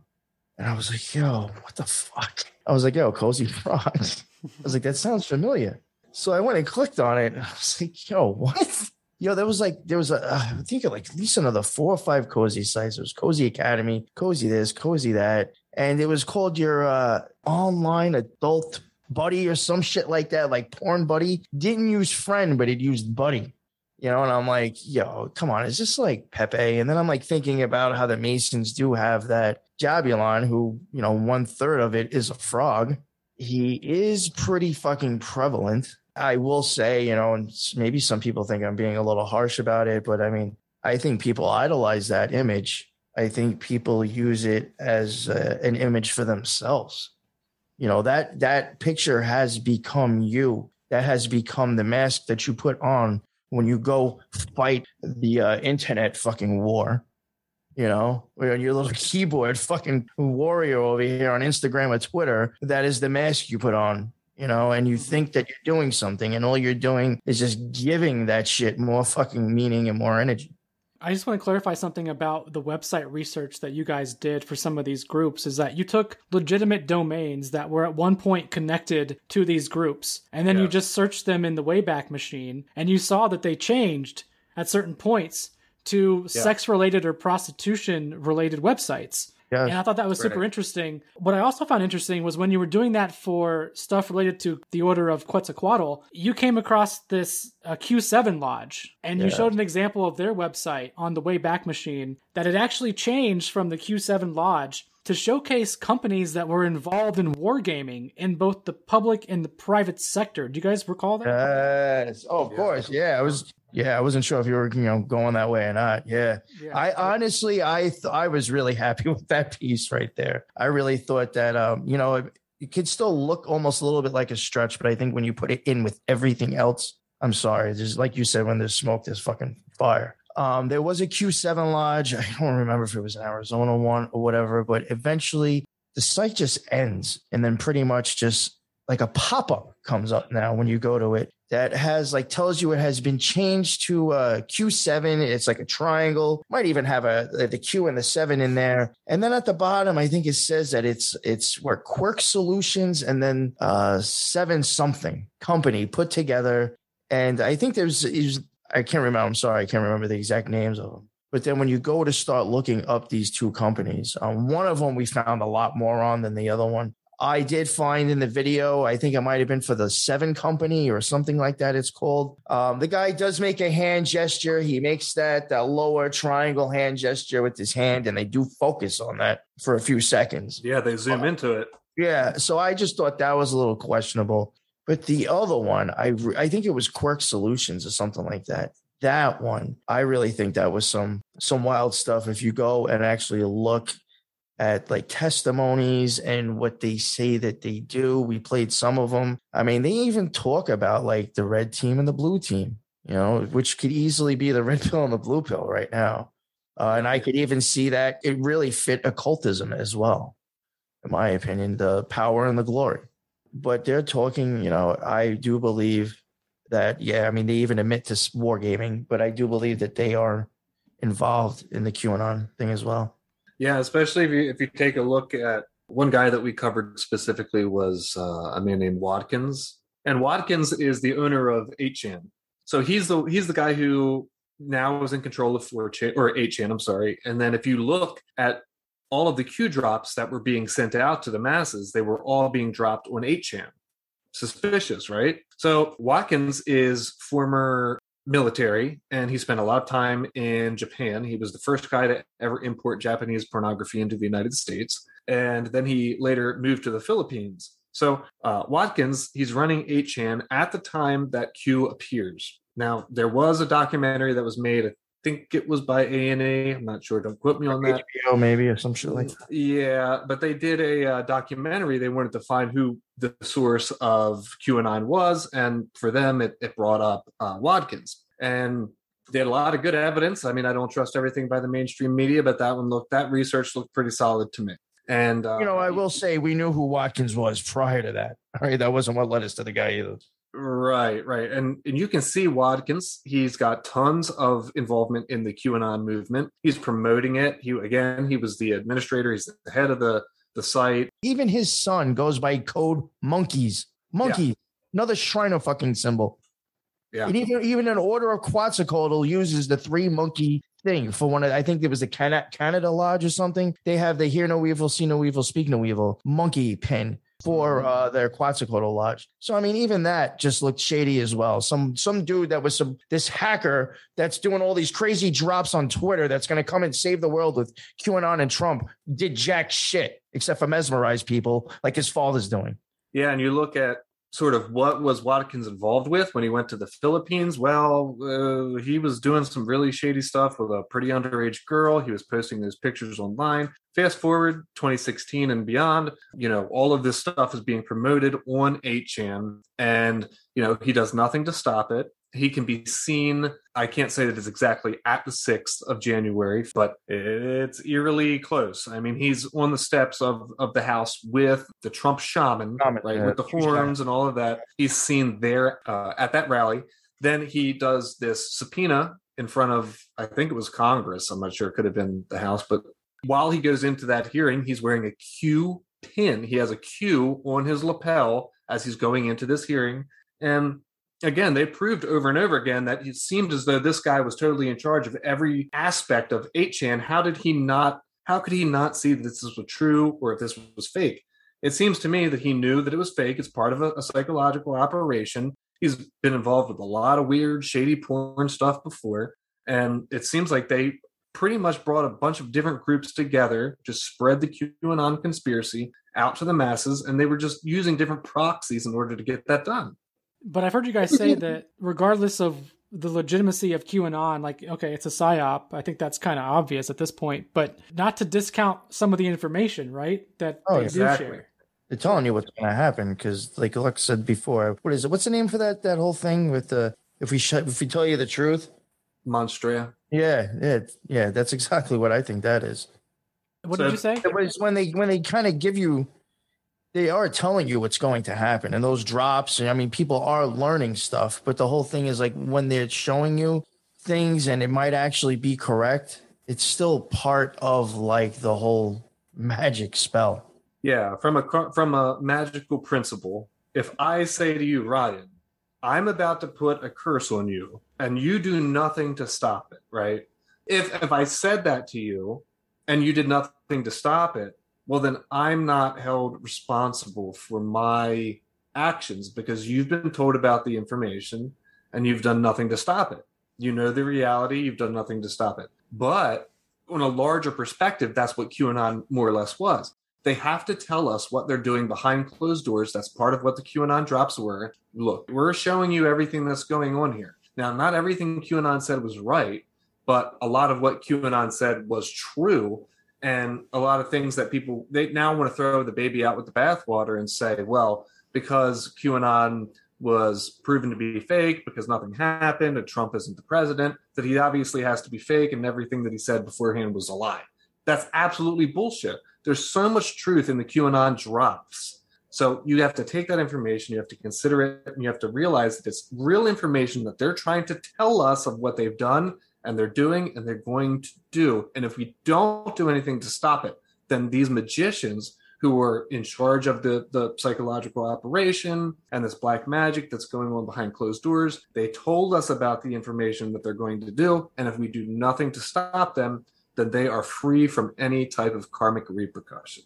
The only way I think you can really stop them from doing it is actually just by not looking at it anymore and paying mm. attention to it. Yeah, that's kind of where I got was I'm on the record back in 2017. I said Q was a psyop from the first moment that I heard about it. So I'm actually pretty proud of that. But also, Lux, I don't consent to any curses. I do appreciate your offer, uh, but I, I. Um, back to the Q stuff then, just for a moment. This stuff is maybe loosely related to it, or maybe it's directly related, but you did sort of weave that in with the Cicada 3301 mystery Right. that popped up on the internet several years ago. You also tied this into sort of like Black Cube Saturn worship to me, and I, I'm not going to try and speak for New York Patriot, but based on our research, I think that it's pretty conclusive that Cicada 3301 was the precursor to QAnon. They were trying to probe the internet, especially those who were on 4chan and Reddit, in order to see who was intelligent, who was curious, who was into the occult. If you look at Cicada, you see all of these constant references to magic, to folklore, to magical works to Crowley, and uh, it's pointing people in this, you know, problem solving type of situation. And well, what do you see again happen just a couple years later? The same operation on a large scale with QAnon, same Q drop, same information seeking, problem solving, trying to find out, you know, what's really going on.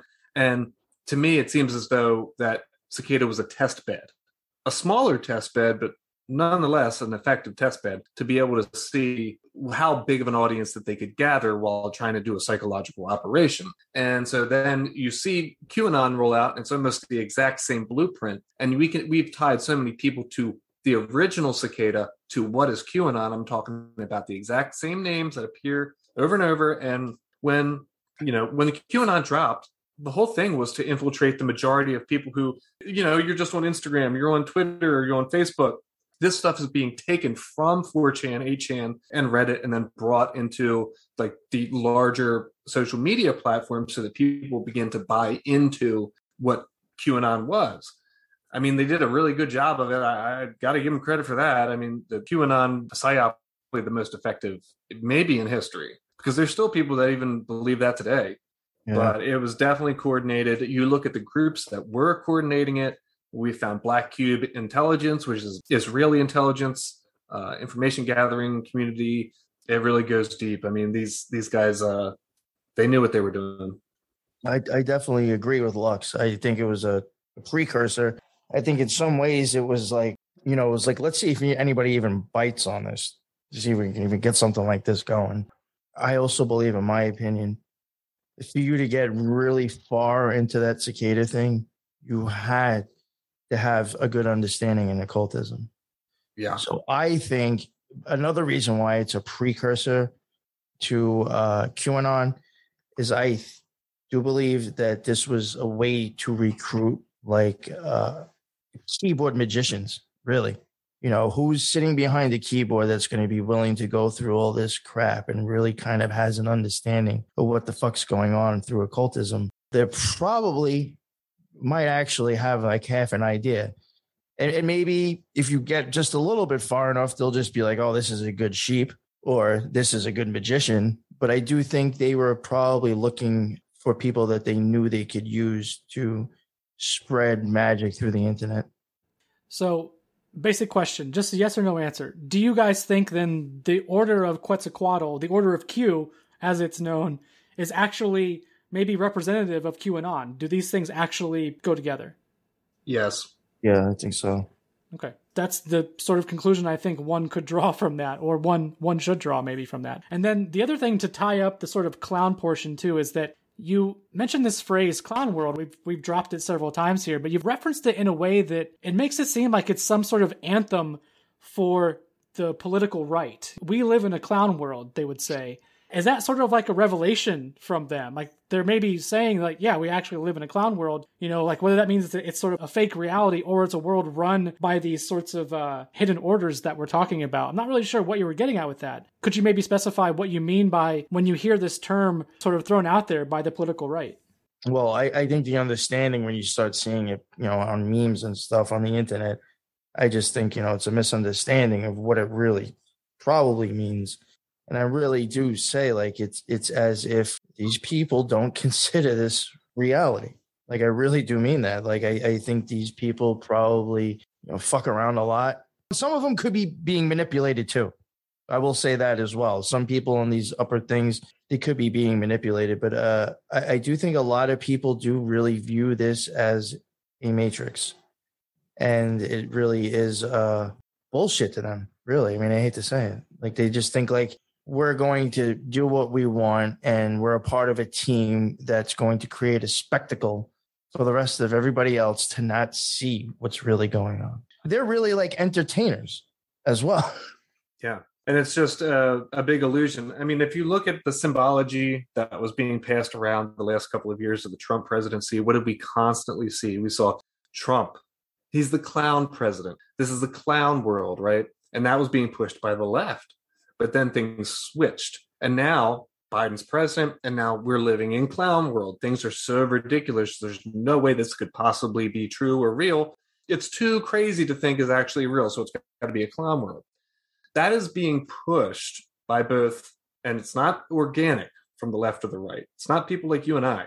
This is people who are organized who know that both both parties are working together to achieve a goal and by pushing clown world to both the left and the right they're able to pre-program the population. And now what the terrible thing about it is we are retweeting it.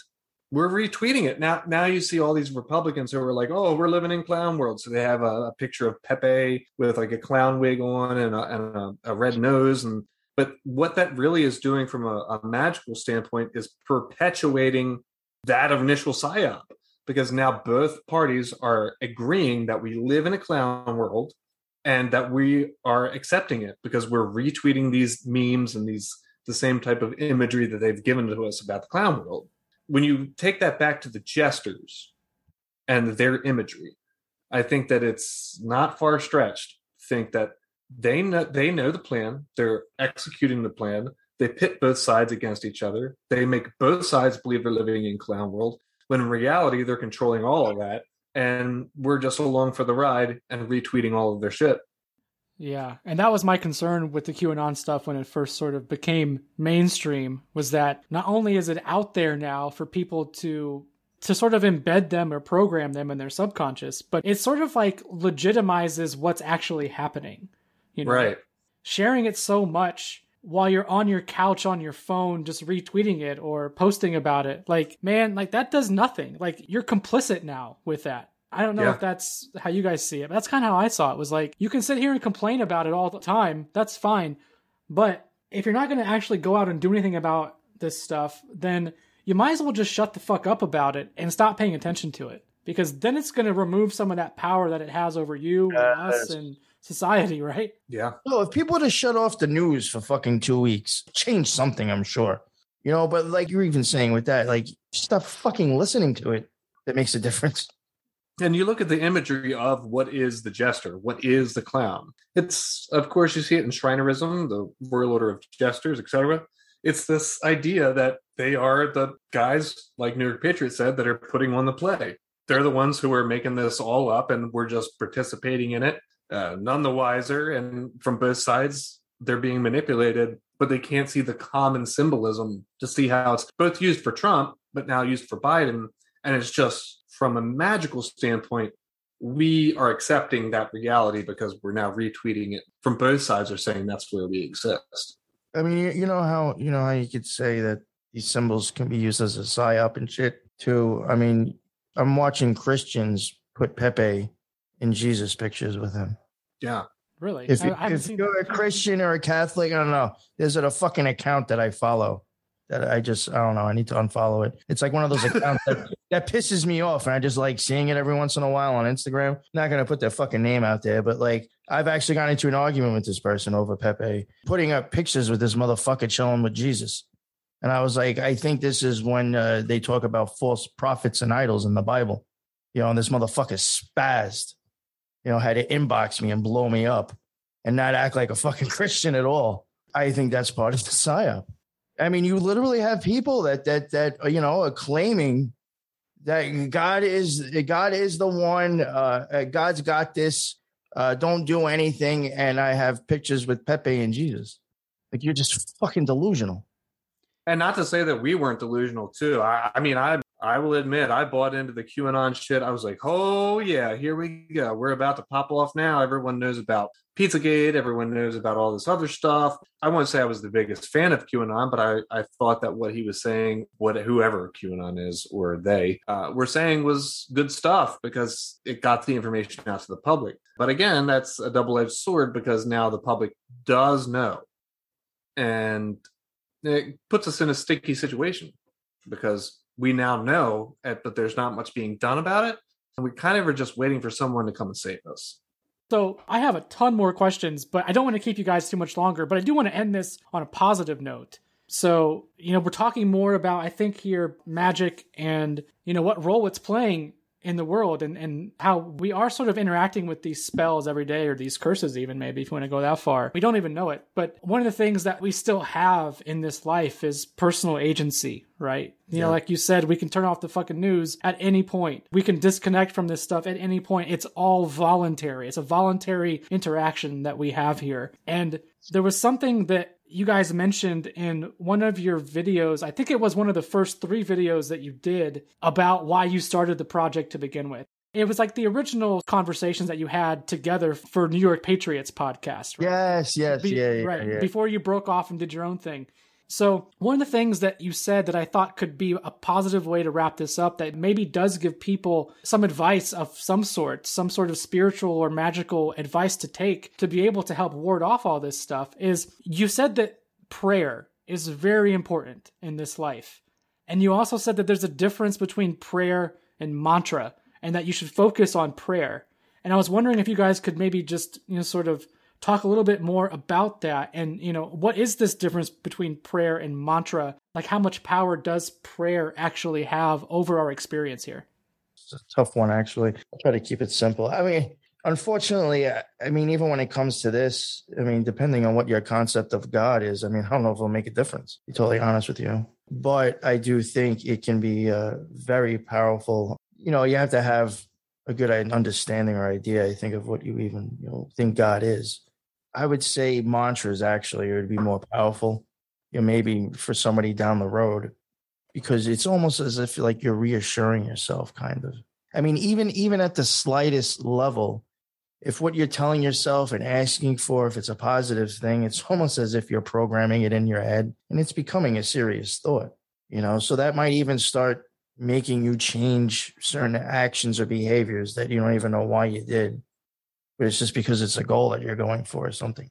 But I do think it's also good to, I think prayer is good just to get into a uh, routine of trying to talk to God and acknowledging that there's something greater than yourself out there. And hopefully that idea should change for people down the road too of what God is. But I think it's a good way to open up a discussion with uh, something greater than yourself that's positive to look for advice from. Yeah, and we hear this sometimes. It's like, man, why do you guys always talk about like dark stuff? Why do you guys always talk about like the scary stuff? It's like, hey, we would love not to carry or to to cover scary stuff. But it's sort of like when Paul Revere was running around and he was telling everyone, hey, the British are coming, the British are coming. You could do one of two things. You could say, well, let me go check it out see if the British are really coming. Or you could say, conspiracy theorists, these guys are crazy, they're, they're fear mongers. We do not want to push fear. That is the last thing that we want to do. We're at a precipice now, and we're trying to tell people, hey, we've been in the shit. We've seen what's going on, and we're trying to give people a heads up. It's like imagine if people just like you know, took Paul Revere and burned him at the stake because he was giving the information that was actually going on at the time. We're not trying to create fear. We don't want it, we don't want more views. We don't want more of your money. We don't ask for any of those things. We've been there and we've seen what's going on. And we're trying to tell people that there is a plan that you are unaware of. And these guys are well orchestrated, they're well funded. And the thing that they are most afraid of is you. That's mm. what they're most afraid of because they know that the moment that people understand these occult messages and these symbols and what's going on around them, the whole thing is a mind fuck. It's a mind trick. And the more they can get you down into that mind fuck and that mind trick, you won't have the courage or the balls or or the audacity to stand up for yourself and for your family and for your state and, and the people around you and say, look, I've had enough. And I'm not going to allow this plan to keep going on because I know that this is going to cause a lot of harm. Right. All we ask is that we want people to see that there's so much more to detach yourself from this system. Grow your own food, spend time more with your family, and stop looking at the TV and worrying about what's going on the next day. Uh, you know, oh shit, this person did this today. This person did this yesterday. Oh, I, that's all an illusion to keep you in a mindset where you're constantly in fear. The whole object from these people, and mm-hmm. trust me, it's a well orchestrated, well funded, and diverse group of people who are are doing this. And most of them, no, actually, I'll take that back. All of them are millionaires, heads of giant corporations, companies, religious sects, and they want you to stay in fear. No one is going to come and save us. We can't wait on that. We have to stand up for ourselves. We have to figure out how to detach ourselves from this corrupt system and the black magicians that have infiltrated this system. They've infiltrated magic just to show you how far it's gone. When our research yeah, when our research, it looks like, honestly, in our opinion, they've infiltrated a lot of secret societies. And there's a mindset, a deep mindset that's sort of like has motivated these people to do that. They're not Masons, they're not Rosicrucians, they're not Hermeticists. They come from a different mindset. They pretend that they're a certain way. And then when they infiltrate these systems, then they kind of turn it over for their own will.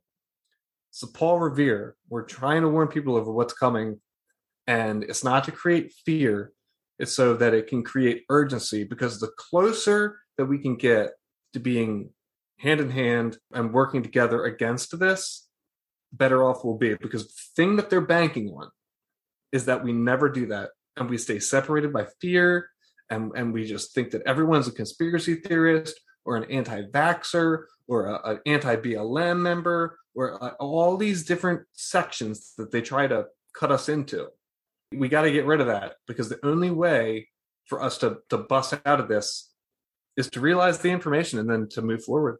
I mean, I'll even put it this way, you know, if if we were to lose half our followers overnight because they took our advice and just said, "Yo, just fuck the internet and stopped listening to everything including us," I would be happy and say, "Job well fucking done." because I know those people will be fucking happy next week and will be experiencing a completely different life because they're not wrapped around fear porn and politics and what other crazy crap is being thrown at us.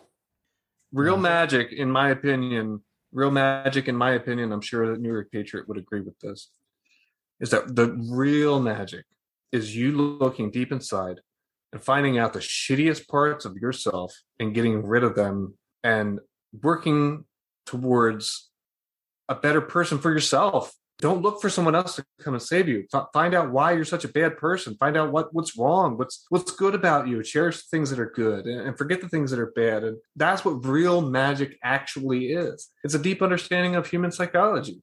We start to I learn just, ourselves they can't control us anymore. Exactly. Yeah i think uh happy healthy self-aware people are not the easiest people to brainwash and control like if you have that center in you, you know, when you do the shadow work, right? Like when you get to that point where you've accepted yourself to your fullest potential for better or worse, and then you you make these changes in your life that sort of support that, right? You know, you start to eat better, you start to exercise more, you start to, to pray and meditate more, you start to do that work. Nobody can touch you. You are incorruptible. Yeah.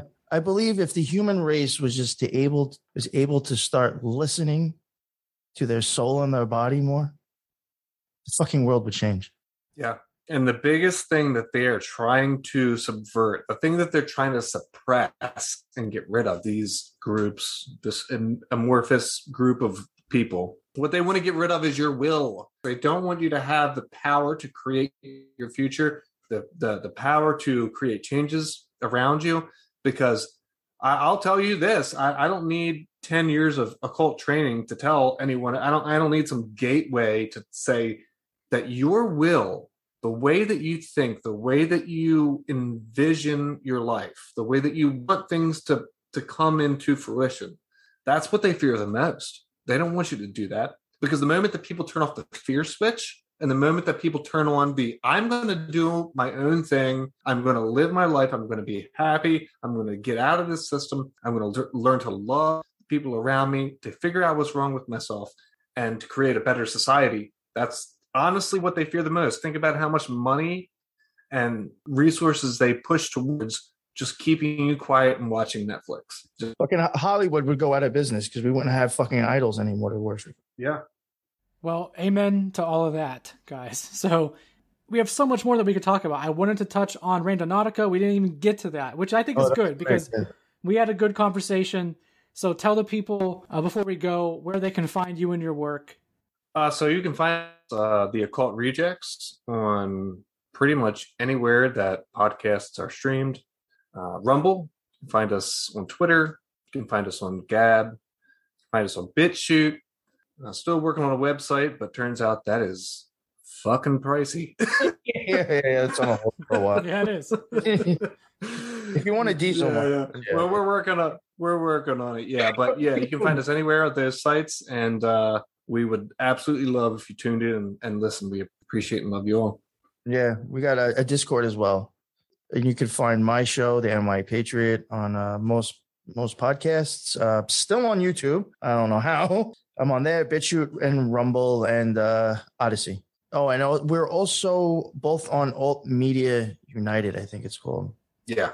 Yeah, Cool. Well, guys, thank you so much for joining me. Oh, me. thank you. Uh, that was a you good know, interview. Thank you. Was it, well, yeah, thank you. And you're the first interview I've done in two years. So Yo, that's fucking impressive. Wow. For you. I appreciate it. Yeah, I mean, this guy came with notes and questions and everything. I was like, yeah, this is like a real interview.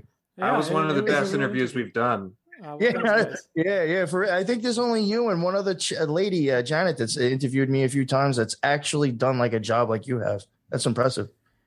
Well, Seriously, I- Ryan. I, I mean, do some interviews, and, and you you really did your research. You you actually listened to the. Uh, it's like I I don't even care about. I'm just I'm, I'm very appreciative that you listened. Yeah. to that means a lot. Yeah. Yeah, that blew my mind.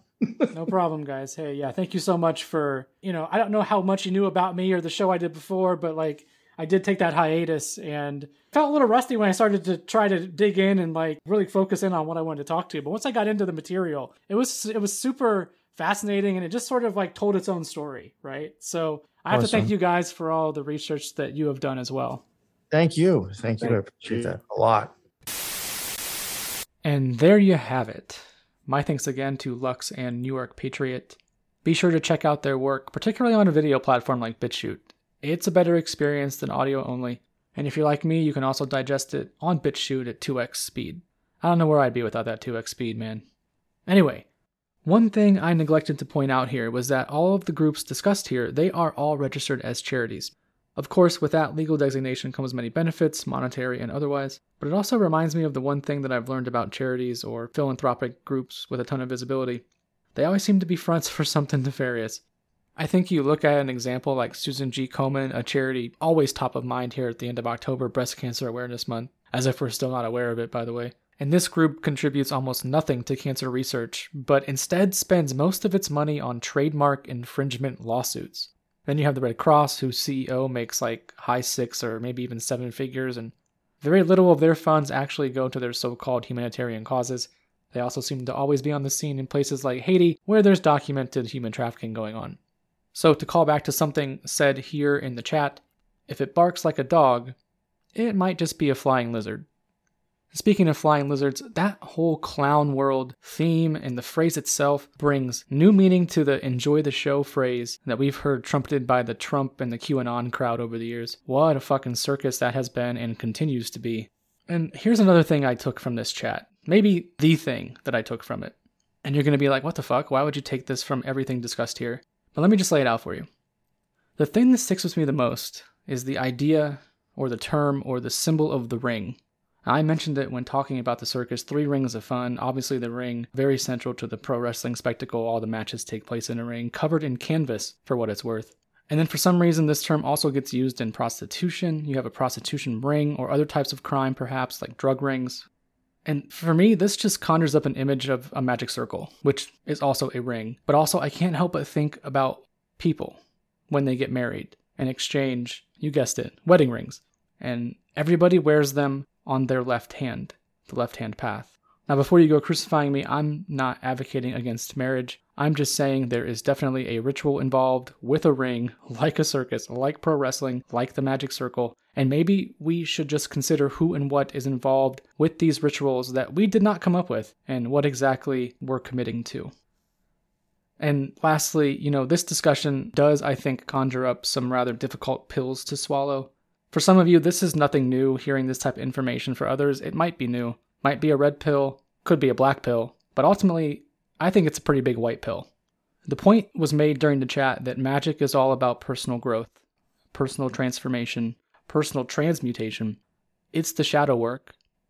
And that shadow is something we've all had to face in the last few years, individually and collectively. If you want to say macro and political, just to better drive home the point, the Trump years were the beginning of that phase, I think, phase one of it. And now with COVID and Biden and everything that's happened recently, it's phase two. It's deeper, it's darker, it's scarier. But I live maybe rather naively by the axiom heal yourself, heal the world. And I think that's something to keep in mind and in heart as we move forward here because we can't go back. You can't go back.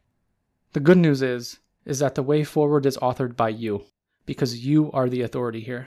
You are the author of your story, and it's time to reclaim that authorship. It's time to reclaim that authority. So, with that, I must bid you all adieu for now. Until next time, you know what to do. Love yourself, think for yourself, and question. Actually, no, let's change that up. Love yourself, think for yourself, and reclaim authority.